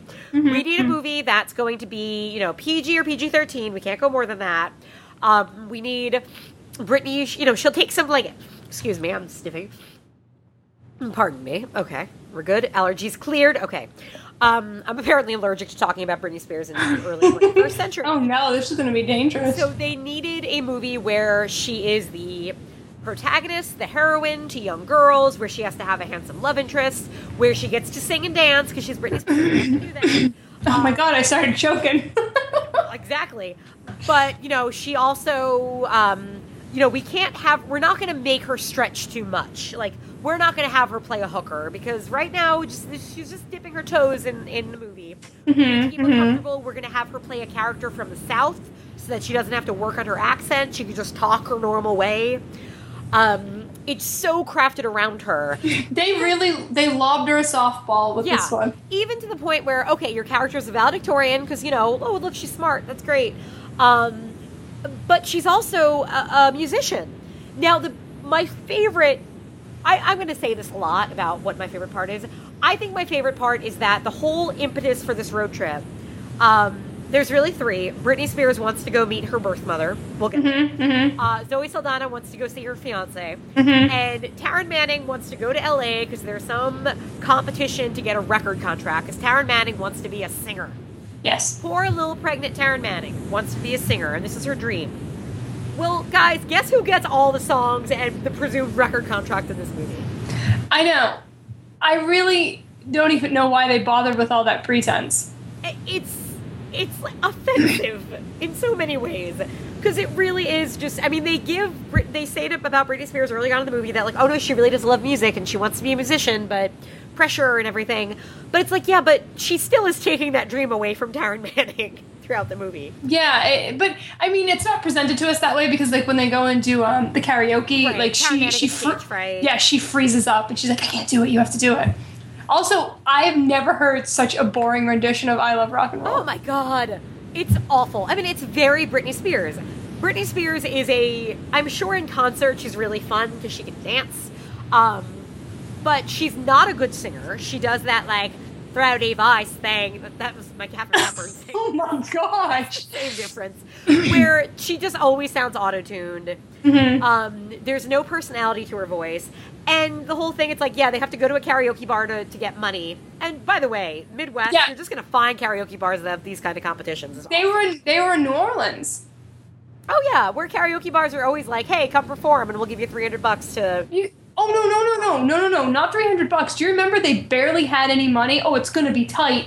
And then the shit goes down with the car. Right. So they have to pay for the car to get fixed, and then they start pla- staying in really nice hotels. So like, they got yeah, they got thousands of dollars. it's a '73 Buick. Like that thing is guzzling gas, folks. And like thousands of dollars. Yeah. They stay in a super nice hotel in New Orleans. They eat out of the mini bar. They they end up in, in like when they get to Arizona, they're in a nice hotel there. It's nice hotel after nice hotel after nice hotel. Thousands of dollars They they got. quite well this. I, you know what? Screw my hoboing. There you go. I'm go. gonna go karaoke across the Sing Midwest. sing a boring version of a Joan Jett song in New Orleans and thousands of dollars. And it's because it's so the kind of movie where it's so clean cut and clean. And you have like even Taryn Manning, who's supposed, and she, like, she's cute in it. Like I, I, I really like Taryn Manning, and I think she does manage to have personality despite Yeah. this awful movie. Um, but like they're all so clean, and Britney Spears has like a little her little like poodle curls in in her little like belly shirt. All she wears. That's my other favorite thing about this movie. Oh man, I'm, I should drink. You guys can drink every time I say my favorite thing about this movie. um, they're presenting her as this like dork who dresses very conservatively. No, guys, just because you wear pink doesn't mean it's conservative. If you're wearing a pink sweater that buttons down to your bra and a skirt that comes an inch underneath your vagina and a belly shirt all in one, just because it's pink doesn't mean it's conservative. Yeah, um, she wears a lot of pink. Um, But it's like they try to make it pink, That- meaning like virginal and innocent and good girl, but she's showing more skin than like I don't know Pamela Anderson at on Baywatch. she's showing a lot of skin. Um, another thing I think it, it behooves us to mention is um, how many outfits did they bring? Oh my god, right? They I I clocked how many times they changed clothes. They were constantly changing clothes. If I had one suitcase, you better believe you would see me in the same two pairs of pants and four shirts. Yep. Yeah. What where are they like different accessories and stuff? What are they, They all doing? have different earrings. Zoe, Zoe Saldana brought her rollers, Yep. and then her hair wasn't even curly. Nope. Explain that one to me, uh, editor. Some Yeah, I don't know. It's it's yeah. It's it's. I mean, this is but at the same time, this is made for like the girls who shop at like Contempo, if that's still a store. I don't know if it is. Um, it was when I was a teenager. Um, you know, the girls who uh, like chapstick for them is um, oh my god, I'm so old I can't even remember the name. What was the name of the the like lip gloss that was like Dr Pepper flavored? Oh, I don't know. It was always sparkly. Dr. Pepper. They make Dr. Pepper flavored lip gloss. Right, but it was like a specific brand that was targeted at like teenage girls during the Britney era. oh, I don't remember. I don't know, but it's it's you know again this movie has an audience. That's fine. Um, but so more things about the movie. Uh, a young Justin Long. For a few minutes, yes. Now he plays Britney's friend, I think, I- or boyfriend. I can't remember if they're actually boyfriend girlfriend or if they just want to have sex. They're friends. They're, just friends. Okay, and it's like they're gonna have sex on prom night. Um, but Britney then is like, I don't know, it doesn't feel right. So we're like, okay, right, because Britney's a virgin. So then they go on this road trip. How long do you think the road trip is? They drove across the country. Okay, so it's like two weeks. It's it's a while, yeah. Right, so it's long enough for a girl who's supposed to be like virginal and 18 and, you know, doesn't, is like very, very virginal. Like I say that as in, you know, she's, a virgin. Uh, yes, but seems also very like, because she wants it to be right. And then this, the dude that, so okay, you think they knew each other for like two weeks. I thought it was Okay. than that. I think she's down to fuck. I don't think that's the problem. I think that she just has that really weird little girl princess mentality of like it's got to be special and it's got to mean something. So she wasn't into Justin Long; they were just friends. So I, I honestly think that she like, Okay. because the dude I can't remember his name. I was just looking His at him. name in real life is Anson Mount. He's he's hot. Uh, So- a girl. His IMDb photos are hilarious. He's on Hell on Wheels now, and it makes me really want to watch that show. Um, Mom liked it. I'm into him, but um, she, he's a hot guy. He seems really nice. He like writes her a song. He he and he entertains her ridiculous poetry. So of course she's gonna bone him.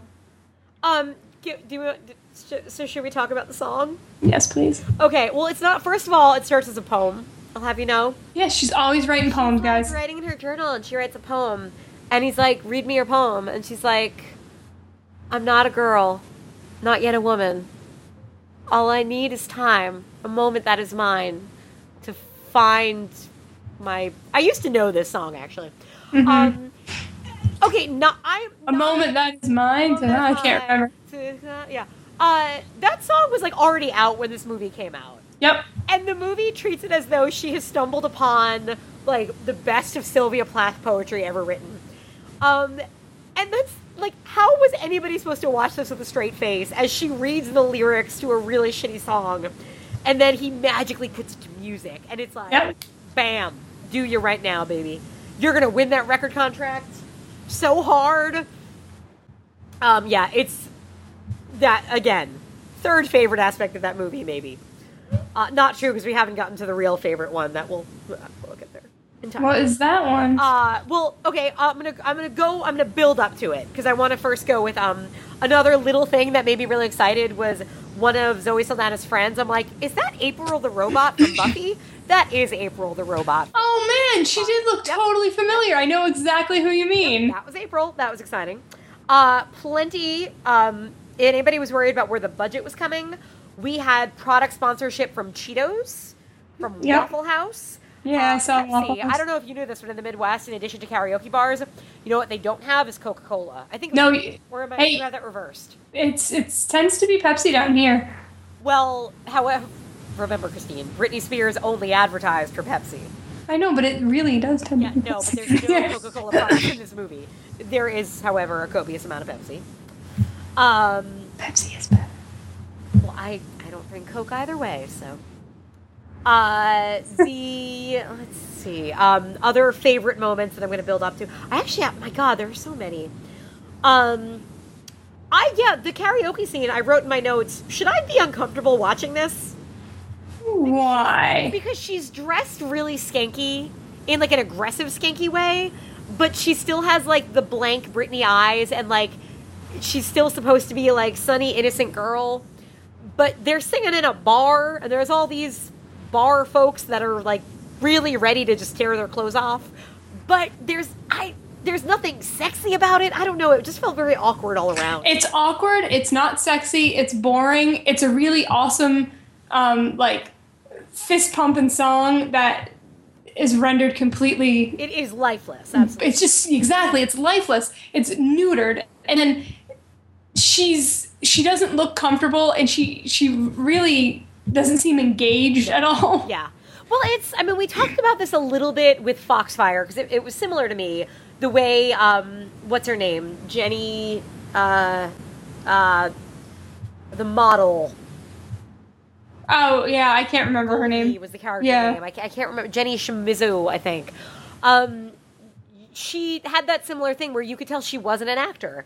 And she didn't confidently deliver her dialogue. She never seemed to be talking to anybody. And you get that here. You have like Zoe Saldana and Taryn Manning know what they're doing. They're cute. They come they get the job done. But anytime they have to talk to Britney Spears, or Britney Spears has to talk to anybody, it just doesn't really feel like you're watching a movie yeah It doesn't quite feel like that. Um, even you know, we can only have so many songs of the girls singing along to a song in the car together. Doesn't always sell it, you know. I feel like a woman. Bye, bye, bye. Whatever it's gonna be.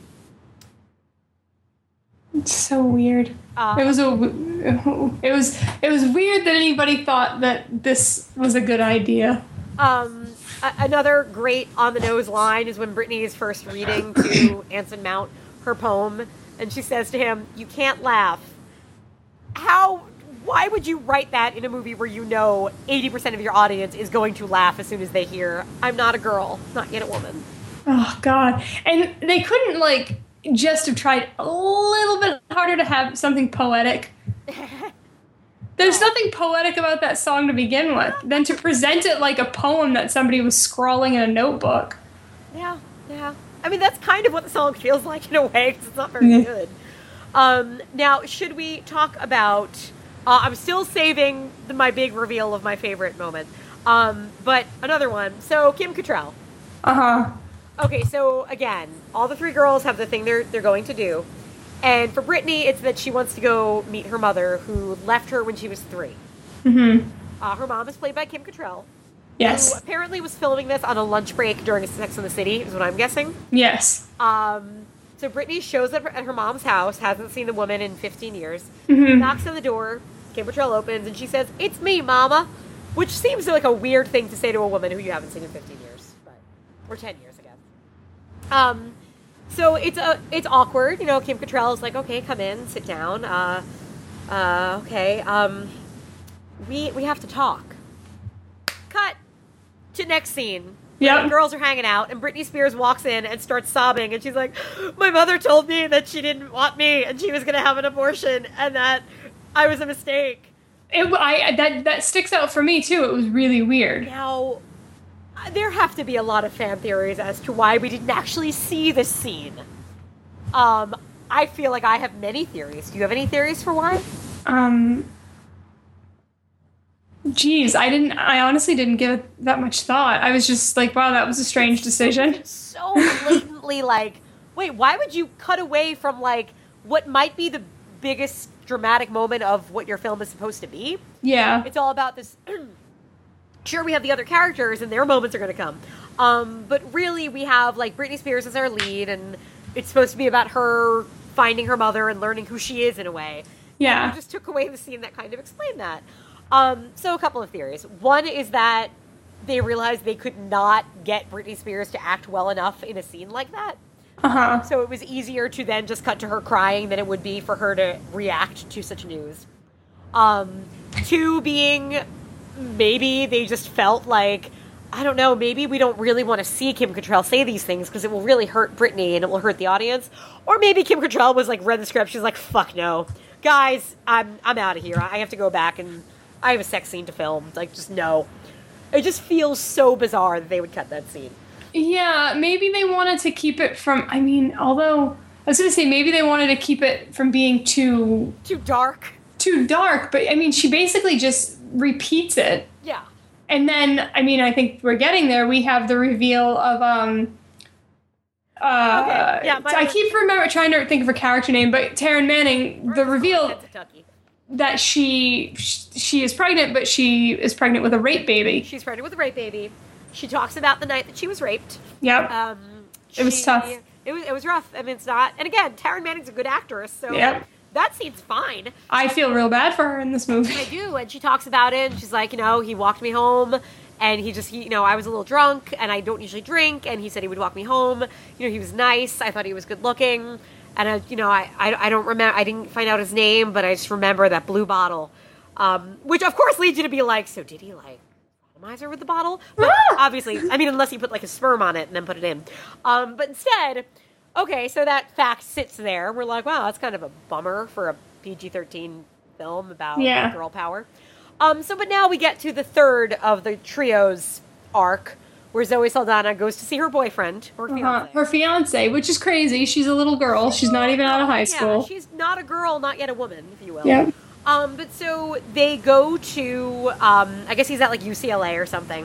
Mm-hmm. And so, and we know something's up because she keeps calling him, and he's like, "Oh no, go, don't come visit me." He's being super evasive. Yeah. Shady. So she knocks on the door, and sure enough, he's got a chicken there, and he's like, "Oh, I was gonna tell you, uh, it's over." Um, and then now she she comes to see him with um, Lucy and uh, uh, Kit or Mimi, whatever, with with Pennsatucky. Um, And then he looks and he sees Pennsatucky. He's like, "Oh hey," and she's like, "Hey," and Zoe Saldana's like, "You guys know each other?" And they're like, "Yeah." And then Pennsatucky proceeds to then just like freak out and run down the stairs, fall down the fucking stairs. Oh well, I mean, it's revealed. It gets re- before she falls oh, downstairs. God, It gets revealed that he's the one who raped I'm her. sorry. What's the reveal? How do we know this? Well, he's drinking out of a blue bottle. Drinking out of a blue bottle, guys. Zoe Saldana is just like, bullet. just like, wait a sec. And then we get this weird bit of information. Like, who knew we even were missing this? That night over Christmas when you came and your shirt was ripped, and we were like, what? That's right. About that piece of exposition. Jeez Louise! Like, makes you wonder if they had originally filmed that as a flashback and they were like, "Oh, continuity. We, we ripped the shirt." Yeah, weird. Um, but then she's like super upset, and Zoe Saldana is like, "No, I need to talk about this." So she pulls away and she runs down the stairs, and her toe catches on the carpeting of the stairs, and she falls. And oh my god, guys, you know what happens when pregnant chicks fall downstairs, right? I was hoping that it wouldn't happen, and it did. It happened. Okay, is it wrong that I had to pause this movie at this point because I was cackling so hard? Um, that that I mean, I don't mean it. I mean it, in a, and I guess in a derogatory way, but it's that makes it really be movie of the weekish. Like it's very like pregnant girl trips and falls down the stairs, like really over dramatic and like uh, And, and I don't mean strange. Yeah, and now I don't mean to in any way. I I I'm sure um I don't want to say anything to miscarriages, which I'm sure, sure are one of the worst thing a woman can go through. Um added to the fact that poor Taryn Manning in this movie is raped. Um but when it cut from there to the hospital scene of her saying, I lost the baby, I could not stop laughing because it just felt like the most ridiculous screenwriting gimmick you could possibly have in a teen movie about girl power. yeah, it's pretty ridiculous. Don't worry if you get raped and pregnant, because if you're lucky, you'll fall downstairs and lose that baby. Yeah, and everything resets. Everything resets. It, it's like, well, this is maybe the happiest ending she can have. That's a terrible thought to have, but I think the movie wants me to think it, right? I'm almost positive the movie wants you to think that. does. It's awful and yet amazing in a way that you just watch this movie kind of shaking your head like, they're going there? Okay. Yep. Yeah. Um, so I, you know, felt like a bad person, but then I'm, I'm glad you think I'm justified in, in finding such screenwriting shenanigans funny. Yeah, And absolutely. It makes me think like, yeah, this was like the 10 minutes of Grey's Anatomy I watched that felt like this. Yeah, very, very uh, overly dramatic, highly dramatized. It, it was strange. Yeah. Yeah, Um, but it's fine because so now we've got, you know, hey, Taryn Manning doesn't have to have her rapist baby. yep. She's not. She's not pregnant anymore, and um, guess what? We can all do now. We can go do the singing thing. Oh yeah, we can go to that big audition that I think Taryn Manning. Oh no, Britney Spears was really excited for. Yeah, remember how excited she was for it the entire oh, time? Totally, she was like, "I'm valedictorian, and I want to find my mother, but really, I want a record contract, I guess." Also, when they show up in LA, they sign up for that thing, and he says it's six days from now. They were gone forever. Jeez, again, clothing, food. What are they eating this whole They. Oh, remember they did that sorry. that karaoke contest where they got thousands of dollars. Right, I did forget about that. Um, so you have now. It ends with Britney Spears singing at this like audition, I guess. And again, you would think the movie is setting it up as like, guys, she's good, right? She's really good. She's like Willie Brown good. But instead, it's her sitting on a stage, singing "I'm not a girl, not yet a woman," and it's kind of like a really shitty American Idol contest, uh, contestant. Mm. Like she's wearing this horrific pink thing that's like a like you think she's like really covered in clothes, but then she stands up and it's like it's got wings and it's a belly shirt, uh, Yeah. obviously, and like really tight pink pants, and it's really unflattering. She doesn't look good in this movie. No, she doesn't. Not at all. Oh. Uh, yeah, and the, um, yeah, and that's kind of, I guess it's a movie about friendship, I guess it is. about not giving up on your dreams so long as you're Britney Spears, Mm-hmm. um, about, uh, not giving up on your friends even if their fiancés raped you, Yep. because I'm their interference will help you lose that baby that said That's true. She was she was banking on that. right?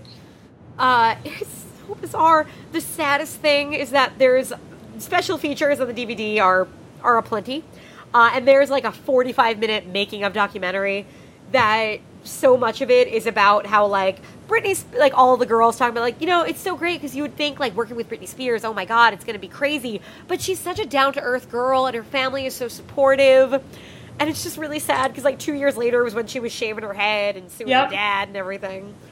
Um, yeah, and, and then the best is like the way the deep the extra is. It's like you could tell they were basically told, "Oh, hey, we're filming some extras for the DVD. Can you talk about how great Britney Spears is?"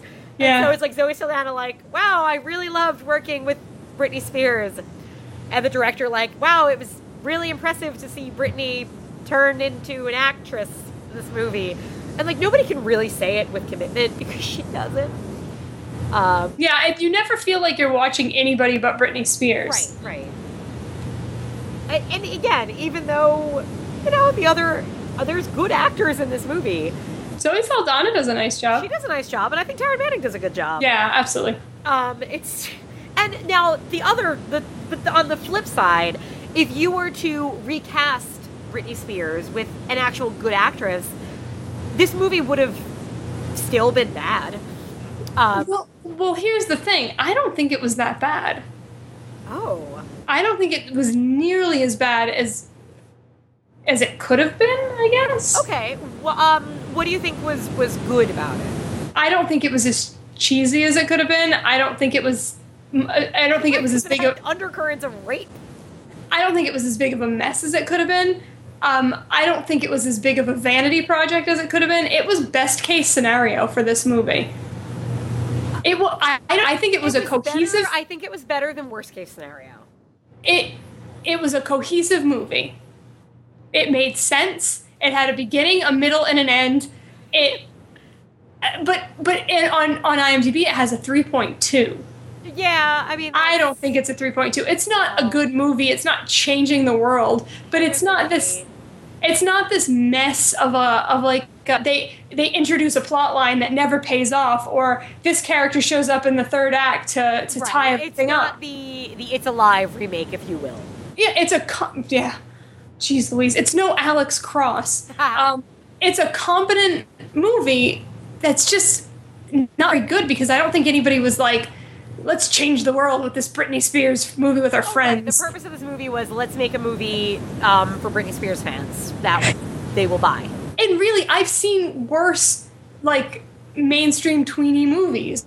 Um, you know, it, I think it was on par with like a movie of somewhat of its time, like a like a Drive Me Crazy, which I think is a little bit earlier than that. But it was, yeah, that was uh, late nineties. yeah. That was like right around 99. Yeah. So that was, yeah, it was in that same vein. There wasn't a lot of new stuff going on, so there wasn't much to grab onto that way. But really, I you say like you know the Britney Spears road trip movie, and I expect a fucking mess. Okay. It, it was no from Justin to Kelly. That's uh, you know that is an excellent point because as I'm thinking it through, I'm like trying to think of that kind of mess, and I you're right. From Justin to Kelly is an excellent which example. which was just a version to get these two people who had sudden Right. fame in the spotlight and it was it was done quickly it was done messily and this at least it was a i was really surprised how much of a movie it really no, you you do make an excellent point. I I think it's a mess just in terms of its tone. yeah I think any movie that goes from like this completely sugar coated view of um, of life to oh yeah, but you know rape miscarriage from Yeah, contract. like I I mean I just think that's weird and um, that I think is glaring. I, I- you're, I mean, Britney Spears is not the worst act, uh, musician turned actor to ever Yeah. headline a movie, but I do think she's just she is amusingly bad in it. Um, you're right. I'm thinking of like the I mean Madonna, who's been really good in movies before. Swept Away is that prime example of what happens when you take a non-actor and just don't direct them. yeah And th- I mean, that is a good another example that I would compare to this of like, you're right. Swept Away is a ju- from Justin to Kelly, where it's just everything about this movie is wrong and off and unpleasant. Um, whereas this one, you're right. It, it is a movie. It is aimed at a very particular demographic. yep I don't- because if you look at on the imdb like people also liked or whatever that's called yeah, Oh, yeah. people who liked it it's she's all that. Right? the lizzie mcguire movie and and yeah coyote ugly like it is it's like that yeah. I would watch it again. What is this commentary on it? Because that, would- that would be amazing. I already sent my disc back, damn it! Because. I would just want to hear what they have to say about like the rape stuff. Ah, Jeez. Like so Such an interesting like- choice. You know, Britney felt like it was a really important issue to bring up, so we figured we'd throw it in there and then brush over it really quickly. Yeah. With a resolution so that, you know, nobody has to have a rape baby. It's yeah, no, I mean you, you actually do make a point. Like I think and I mean I kind of felt the same way when I watched them. Like this is this could have been so much worse. Yeah. Um, I think, I guess the, the reason I think I was, I kind of stopped because I feel like it is ultimately just as funny as something. If you're watching from Justin to Kelly drunk with friends and you're just gonna riff track it, um, I think you could easily get the same amount of enjoyment doing it to Crossroads Yeah. because it has again all of those same things that are just so um you know okay we're gonna open on Britney in her underwear and now we're gonna now we're gonna have rape but now we're gonna have Kim Cattrall as a bad mom and look there's Dan Aykroyd for no reason like I think it is Who disappears for a huge chunk of things. and by the way there's like some Robert De Niro connection to this movie look it up you'll see what I mean Oh, jeez. um, it's. I think it is still a. Um, it's a, it's a funny movie. It's entertaining in not working, um, and in being a movie that you can make fun of.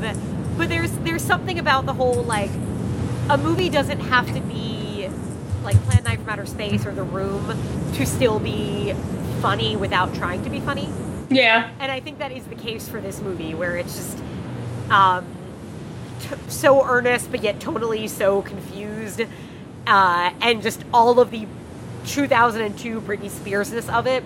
To me, does make it like I'm laughing my ass watching this. But you're right; it is not by any means a terrible movie. I, I think it's it's an expectation thing again. Like my expectations Right. were so laughably low Right, right. that I, I was like, huh, this is coherent. This is an actual story. All right, I'm into this. I'm, I'm there. I don't know where they're getting all those clothes from, but I guess I'll. Yeah, that uh, you know that made me question a few things.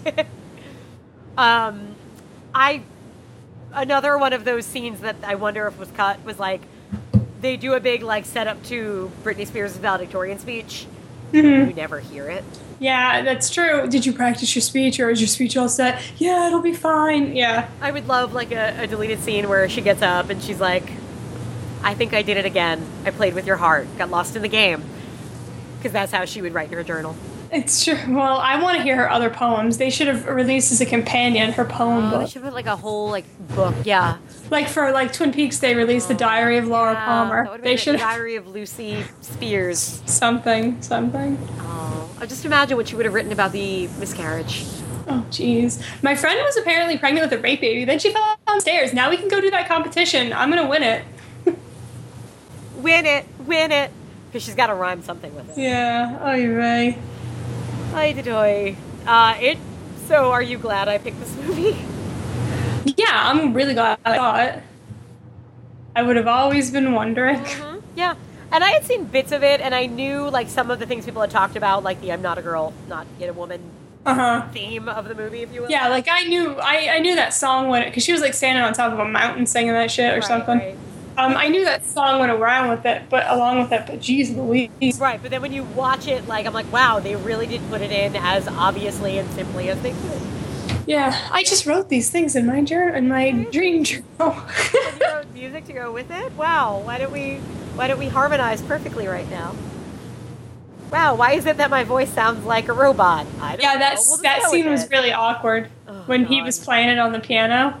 Yeah, and now Britney Spears has not has she acted since then? I was looking at her. She doesn't have a lot of acting credits. I think she was on an episode of How I Met Your Mother. I think I saw that. Right, and that was our, that was like right after her kind of meltdown, if you will. Hmm. Um, Will and Grace, like anybody who was famous in the Yeah, I, I'm surprised she didn't do more. Maybe I don't know. Maybe she wasn't good at it. I'm it. guessing she got burned by the. I mean, you know, th- this as you would expect. This made money. It was not a flop, I don't think.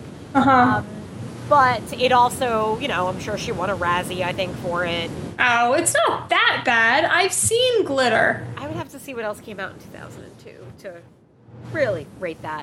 Um, I think she should have been nominated for a Razzie. I don't know if she should have won. But I mean, she is terrible in the movie. Yeah. But I mean, she's terrible in the way that she's not an actress, and you're having her carry a movie. yeah. Thankfully, the, the casters were smart enough to have good actresses around her who could guide her through most of it. Mhm. Um, and yeah, I mean, it was smart. Okay, have Dan Aykroyd play her dad because he can probably keep a scene lively enough where you know doesn't come off too stiff. Um, you know, I mean, I think she's a blank, but she is likable on screen. Uh, I mean, but again, I think the fact that she dresses like a hooker who fell into a vat of pink frosting uh, is just really amusing to me. Emily, I found some really interesting information that I think you're going to really like. Please share. Um, well, it was nominated um, for a Worst Picture Razzie. Okay. It lost to Swept Away. Oh God, yeah. Um, but Britney Spears was in a tie for the Worst Actress with Madonna for Swept Oh, Away. No, no way, man. She wasn't that bad. No, she was not Madonna and swept away. I am trying. It had it had the most nominations at that year's Razzies. That's Crossroads had eight nominations. what else was it nominated for? Um, like worst chemistry. I can't hold on. Where is it? I can't find anything else. Um, Pluto Nash was nominated too. Oh, Um, worst screenplay, eh, I mean, worst no. original song. Okay, Well, sure. yeah, yeah. Um, yeah, I just I can't believe it got such shit. Oh, that was That's- okay. I'm, I'm, That's so sad. there's this whole list of nominations. I well, I'm I, I'm looking at something on um, Wiki Wikipedia. Yeah, I don't think it's I see the um, winners, but they're or the the quote unquote winners. It's I, it doesn't have all the categories. Um, Okay, well, if, well, okay, they're listing the winners. This was the same year as um, Roberto Benigni's Pinocchio. Come on, that Mhm. was a worse Yeah. movie. Death to Uh, Smoochy, which I don't really hate Oh, that I much. this. Yeah, I just rewatch it. Hayden Christensen won for supporting actor for Star for Attack of the Clones. Uh, we also had that was a year of Jackass the movie. Uh, Oh, worst screen couple. They got they were nominated, Nominated? for worst screen couple. Yeah. Pretty much Madonna won most things. as she, She- should have. She also won Worst Supporting Actress for Die Another Day, which I didn't realize she was in. I've never seen that one. Um, yeah, and like Rollerball was that year. Oh, Come on. come on. on. Come on, guys, really. Yeah, You know how we feel about rollerball around here. Yeah. We feel far worse about it than we do about Crossroads. if you look at the other things that were nominated in and around it, like um, Rollerball, Mr. Deeds, Jennifer Lopez, the Le- Jennifer Lopez vehicle, enough.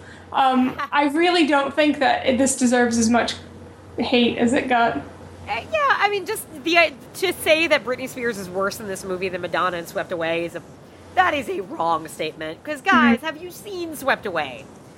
Swept Away makes me want to hurt things, and I like movies that are that bad. But even I have trouble Yeah. surviving that movie. Uh, yeah, it's. I mean, it, it was. I mean, like any of these movies, and the same thing will happen if Miley Cyrus ever does a movie. Uh, that's not like a Hannah Montana, Hannah Montana one. That's how you say it. That's how you say it from Long Island. That yeah, everybody wants to hate this movie. It's easy to think you're going to. Is it a you know, uh, kind of crappy movie? Yeah, but Yeah, absolutely. You know, it's you're right. It is it is not deserving of the hatred that's. It's not Star Wars Episode 2 Attack of the Clones bad. Well, now we're getting into weird territory with me because I'm one of the strange people who I know you like it. I just think that one. I opened a Pandora's box. That comment. Fett. Jango Fett's pretty damn cool. Um, and it's Temuera Morrison, who's an awesome actor, and his stuff's you're just like, ooh, he's intriguing. You got the clone planet, it's kind of cool. You got um, uh, you got the opening space race things, kind of neat. Uh, you got the Yoda Dooku sword fight. If you were to edit out all of the uh, Padme uh, and Anakin stuff, you'd have uh, a, an entertaining, a pretty entertaining movie Mm-hmm. People always want to say, "Oh, Sith is written so much better." No, guys, Sith has the line where Jimmy Smits talks about like an interstellar adoption agency. No, and Natalie Portman's like, "I have to go get the baby's room ready." Like she's gonna go to Babies R Us in space for this stuff. No, no. I'm not saying Attack of the Clones is good. I'm just saying it's no worse than Sith. Mm-hmm. I got off topic. It's okay. I got a line for you. I'm sorry. I know you. We both have, I think, strong feelings when it comes to um, how do you say it? Uh, um, uh, quote unquote bad movies. Yes. Yeah, I mean, it's you know it's why I was somewhat defensive of the Nightmare on Elm Street remake, which I didn't like as a movie, but felt that it was hated for the wrong reasons. Mm-hmm. Mm-hmm. Yeah. yeah. Okay. Uh, so, do you have any more to say about Crossroads, or should we rate it? I don't think so. I think it's interesting. The Razzie thing is interesting. Yeah. So I'm glad. I'm glad I Googled around for that. Yeah, I get annoyed at the Razzies because I feel like they're just so easy. Yeah, I think if they're taking pot shots. It's, Yeah, I, I feel like half the time nobody who's voting, and I don't even know who votes for them, has seen any of the movies. They're just like, oh, Britney Spears in a movie? Worst actress. terrible. Yeah. Uh, all right, so I guess it's my turn to rate the film first. Yeah, go for it, man. Um, I mean, it's it's a movie. It's made. It it is to me below average because some of the script guidance is so ridiculous. So I'm gonna say four point seven five. Excuse me. I'm gonna give it a five point five. Okay. Uh, enjoyment of life. It's tough because I mean, I I did enjoy watching it because it's it's ridiculous. It, it really is. It, it's it's so grounded in not being ridiculous that it makes the ridiculous even more ridiculous in a way. Yeah. Um, and this is one that I could see. I don't think I'll ever watch it on my own again, but if it's on TV and I have alcohol in my hand, I will probably be persuaded to, you know, keep it going. Um, so on those lines, I am gonna go um, six point seven five. Uh, yeah, I was gonna do six point five. Okay. Um, I would I would watch it again if it came on. I I I defended if somebody said it was just absolute garbage. Right, right. So I would make sure they've actually seen it, and then said, "Have you seen Swept Away?" yes, it's true. Same here, guys. Yeah, indeed. All right, so that wraps up our where our crossroads have met, if you will. Right? We had we had Yeah. one crossroad, and then we had another crossroad. They met because that's how you have crossroads. Otherwise, it would just be road, parallel roads. These. Now, do you have a uh, for the people by the people? Uh, do you have a Netflix instant recommendation that you would like to uh, point? I do. I almost forgot we were gonna do this. Yeah. Um. So, like I've said before, pretty much every movie that um was around during the South by Southwest that I was lucky enough to attend is streaming. One that I was interested in seeing but didn't get a chance to was called Don Jon. It Oh, is um, right. Joseph Gordon-Levitt's movie. JGL. He is he wrote it um, and he stars in it. I think I don't know. He probably did other stuff. Uh, I Like, had made some Rice Krispie swears for the Yeah. service table. he brought everyone He would. juice. He would do that. He's a charming young man. I thought it was gonna be. Uh, I didn't know what to think of it. I watched it. I still hated it halfway through. um, by the time we got to the end, I was sold. I thought it did some really interesting things. Um, a movie that I would love to talk about. I think is worth talking about. I think it's very interesting. It is about pornography. It is about relationships. It is very interesting. I really, really enjoyed it. I'm shocked how much I enjoyed it. It did. It does a little, a few really self-serving things. Like Joseph Gordon-Levitt wrote this movie, and he has himself banging two super hot broads. I mean, multiple super hot broads, but like, like primarily the same two. Okay. Um, so I mean, uh, okay, I'm gonna write a movie. I'm gonna bang. I mean, if I was Super writing a people. movie, I would have myself banging like I- Viggo Mortensen and Michael Shannon. There you go. so I've read that that's a thing. Like, oh, he made this is such a, a vanity project for him. But I think it, I think it's really interesting, and it it, it, Yeah. it it portrays relationships in a way that you don't usually see. Um, so I recommend it. I did. I think it's like 90 minutes too. It's really it's pacey and stuff. Okay, I I just might put it on then. You seen should. it show up, but I hadn't heard much from anybody I actually knew who'd seen it. So Mm. yeah. Um, all right, uh, my instant recommend was just kind of browsing through and seeing what was on there, and I happened to come upon a title that's very beloved to me from the late '80s, and that was *Romancing the Stone*. Yes. I just love that movie. It's Michael. I've Douglas never and seen Kathleen it. Turner. You've never seen it? Wow, really? Really? Wow, Why is that so shocking? I don't know because it was such. Well, I know why because you and I generally have the same movies that we used to watch all the time in childhood because apparently we have the same cable stations. Yeah, and that's And I feel true. like this movie Um, was always on TV. Yeah, no, I yeah, I've never seen it, and I think it always was on TV, but I've never seen it. Never watched it. Okay. Um, it's uh, it was sort of the romantic comedy version of Indiana Jones. Like that's kind of how they sold it. Where you had like a you know uh, a romance, but in this uh, like Amazon setting and everything. And it's Kathleen Turner and Michael Douglas, and they are so great together and have such a great chemistry. Um, you could see why they did like four films together because they just they liked working with each other, and you could see it on screen.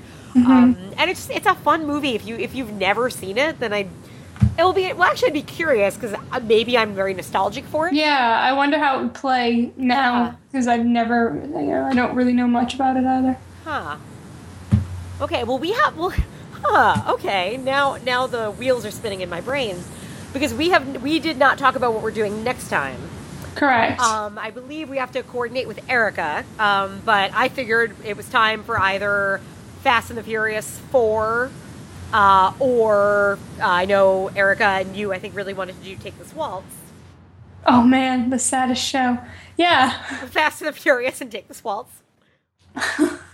Maybe not Fast and the Furious. No, but are thinking, huh, maybe we should do Romancing the Stone and Take This Waltz. Has um uh oh yeah, that'd be good. Is Erica gonna come on? Uh, I'm hoping. Well, I'll confirm that because otherwise, then we'll do something else. Um, but yeah, I think that might be. It wouldn't make sense as a pairing other than giving you some happiness because that's a more cheerful movie. Um, but that's a thought now. Now I'm intrigued. Listeners, um, we'll talk to Erica about this separately. But listeners, if you want to hear us talk about *Romancing the Stone*, let us know. We know if there's any enthusiasm for it other than Sure. me. Do I get a- That's enough though. Yeah, well, I don't know. I mean, Sometimes you're enough. I was enthusiastic about Crossroads, and look how that turned out. Christine. So am I. I meant the 86 one. You're talking about the, the 2002 one. So am I. You were trying to talk around me in ways that you think won't upset me. Okay. Fair enough. Testy grounds, miss. Testy grounds. Uh, so, in the meantime, if you would like to tell us if you want us to talk about Romancing the Stone or Take This Waltz or Step Up 3D or, or whatever, uh, come to our Facebook page. We can talk about stuff there. Yeah, I just asked a question on it, so Yeah, so go answer her question. Be Yeah. kind, won't you? yeah, um, please. and that's really it. We'll get back to you at some point. Uh, we'll announce exactly what we're covering on the next show because that's always fun. And where you'd find that would be on the Facebook page. So if you're not there, then everything's just a mystery to you, ain't it? Ain't it's it? true. All right. So along those night notes, night nights notes. It's after ten. I'm done. I I don't function at this point in time. Yeah. Do you have anything to say to the folks? No. All right. Thanks. Thanks for listening. Good night. Don't sell Good your soul to the devil. Bye. Or do. Bye. or don't.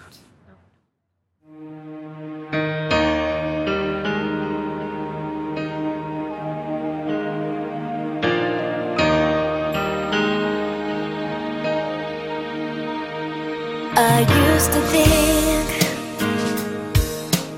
I had the answers to everything.